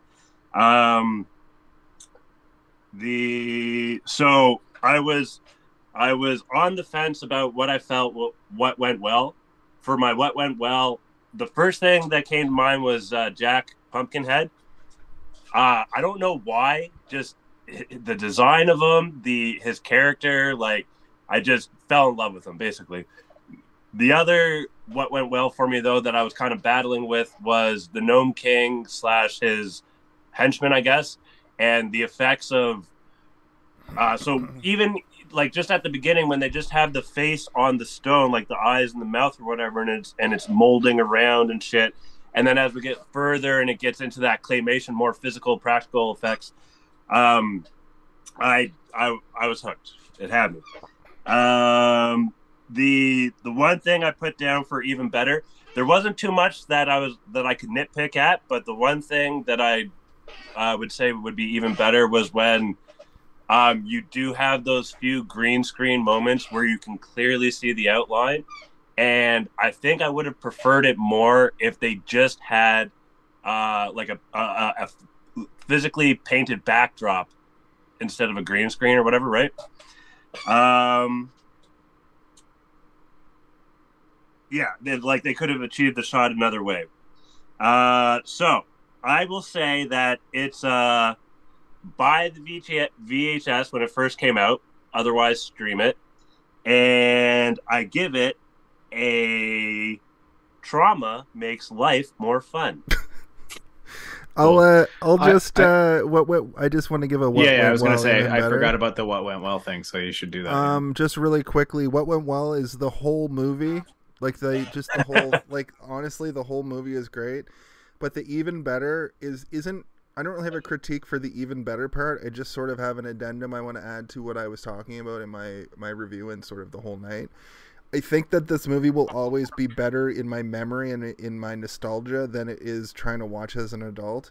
And I do Right. agree with you guys. It is snappy, but for me personally, it's not snappy enough for me to like go back and like sit and watch all like all the Yeah, time. he needs I- like It's several. not Rumble in the Bronx, snappy. Yeah, he needs several Ant Men shrinking and growing in the background. That ti the time has passed for me for this movie. He needs it to be in hyper rate or whatever James Cameron's hyper yeah, rate. even better. Even my rate. even better is put this in high frame rate, and I'm in. I'm back in. Sorry. Okay, Steve, go ahead. Oh, Uh, I'll do- just right quick. MPAA oh, yeah. twenty seven six forty two. nice. Cool. Once we have the um, once we have the stings, and and I have them ready to go. I for, I totally forgot about the what went well thing. That well, we did just come up with it last week, I think, right? So- we'll make Yeah. we'll, we'll make s we'll make more concerted efforts to make them part of the show. yeah. But uh, I you know, I lo- mean, for love me, it. what went well was the entire movie, and what could have been better is we need to get uh, Veruca Salt back to make another return to return to Oz as the you know but now she's prequel. forty, and it's now fucking- she's old and she's the witch. Yeah, Let's make Veruca battle Dorothy. yeah. Yeah. But she is Dorothy. What do you mean? It's a battle of the Dorothys. No, It is she's like dorky, Judy she's Bad. Garland's like, been uh, dead since like the '80s. Also, No, what they should do is they should make Ho- Howl's Moving Castle into a live action movie, and they should cast her as Dorothy again, and they should just do that. Anyway, that's my could have been better. Um, in terms of my review, this is what I had to say. This is a worthy follow up to the original film and adaptation of the, sequ- the sequential books in its series. Return to Oz finds us once again following Dorothy Gale to the land of Oz, only this time we find it in ruin. An excellent metaphor for the broken mind of a girl thought crazy by her family and medical professionals. Even though this movie holds a special place in my heart, watching it again at this point in my life, I see even more than I did as a child the importance of what the movie is saying to the audience. Imagination is something that time will attempt to destroy and the world will erode through its many difficult realities. But imagination is the greatest export of this movie. All the characters, though lifted from the pages of the Oz books, are brought to life in a satisfying way in both personality and visual execution, quickly having you feel less wanting for the characters from the original film. Uh, like the I like the ambiguous nature of Oz being either an escape from reality or a result of head trauma, or you know maybe it's completely a real place. Who knows? Even if the movie tells you that Oz is not real, it is real to Dorothy, and that is something that is most important in the film's greatest meaning. Imagination can be silly to some people, but absolutely real to the person dreaming it up. And holding on to these dreams and creating uh, and creating new ones is absolutely something worth teaching to children. The movie did scare me as a kid, but not enough to scare me away because I kept going back over and over and over again. I give this movie a welcome shock to the brain, a window frame to the back of the skull, or potentially drowning to death because I'd gladly return to Oz at any point in time. Holy shit! Nice. I love this movie. It's such a good movie. Does anyone want to tell the viewers what we have in store for them next month? I don't know. Wait, I don't know. Is it? Are we opening the book? No, we'll we'll surprise them. Are we gonna open the book? The Grimoire. I think the grimoire is coming back, baby. Is it the grimoire? Oh, I thought a grimoire was a fucking. Uh, I thought it was uh like a. Uh, no, never mind. You guys are right. I'm dumb. Grimoire's a grimoire is just a collection of information. What's an armoire? I keep thinking That's, of armoire. You're thinking of what you're. You have that right. What you were thinking of, because I saw your hand motion. Yeah. You were opening an armoire. A grimoire is you open like so there's a little clasp sometimes. You open the clasp. Then I would say the Necronomicon is a grimoire. You know, um, that's A grimoire The is coming next month. So also, gonna- I think this might have been our longest episode. Just putting that out there. absolutely, it's we hit Because we started early and we got really into talking we about got this into movie. talking. Uh, I'd like to thank I Keldon for hanging out in the chat all night. That was fun. Um, thank you. Tell your friends. Come back next Wednesday. Come back next Wednesday when we open the Grimoire of Familiar Killers for the third ver- the third movies in For the third for time. the third time. Um, yeah. So basically, basically, so at Halloween time, we open up the Grimoire Familiar Killers. Let me talk about our four favorite killers, our four favorite serial boys, and uh, I decided that I don't want to take until uh, I don't want to do this podcast for 15 years. Well, we might, but right now I don't think it's You don't want to. I do. I don't think it's realistic. We're going to. Maybe we do though. Who knows? Let's see what happens. But I would like to get through these movies a little bit faster. So for the month of March, we're going to be talking about Chunky, Lousy Mikey. March weather. JC, uh, and Mikey? Freddy. Oh, Freddy. Fredward. Fredward kilogram. Fredward killing yams. I love you all. You're the host, Uh, Steve. Oh, I don't right, uh, I'm not the yeah. host. What am I supposed to say again? Hey, did you guys No, have no, a question us. for me? You us and Or then do the I have a question for you. It is longer than For- the movie where we for are- Jason reviewed. and for Kale. Hey, hey, hey, I'm talking over here. I'm the host. Hey. Shut- Shut your mouth, both of you. or I'll reverse the anti-bullying laws of today. Uh oh. Hey, it's me, Steve, and for Steve and Jason and Kalen, it's me, Steve. For Kaylin and Steven, I'm Jason. And for uh, Jason and Steven, I'm Kellen. And I have a question for everybody out there and both of you. Return to Oz. Hey, did you see this one? Hey, did Hey! you see Did I overstep? My bad. You this go. one? I was trying to say it at the same time as you. Oh, okay. Let's do it. Hey. Hey, did you Did you see see this one? One. Whoa, you guys did it perfectly that time. I think it's the perfect time to cut to credits.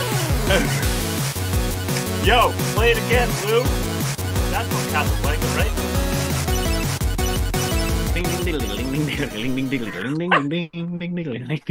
No, that's from Iron Maiden.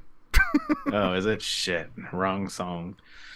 Um, Seriously, though, you- You guys should watch uh, Howl's Moving Castle. It is, in my opinion, an unofficial sequel to the Wizard of Oz trilogy, or I guess quadrilogy. Instead, what I'm going to do is I'm going to listen to Ozzy Osbourne's hit 1984 album, The Blizzard of Oz. Whoa. Yeah, that sounds pretty cool.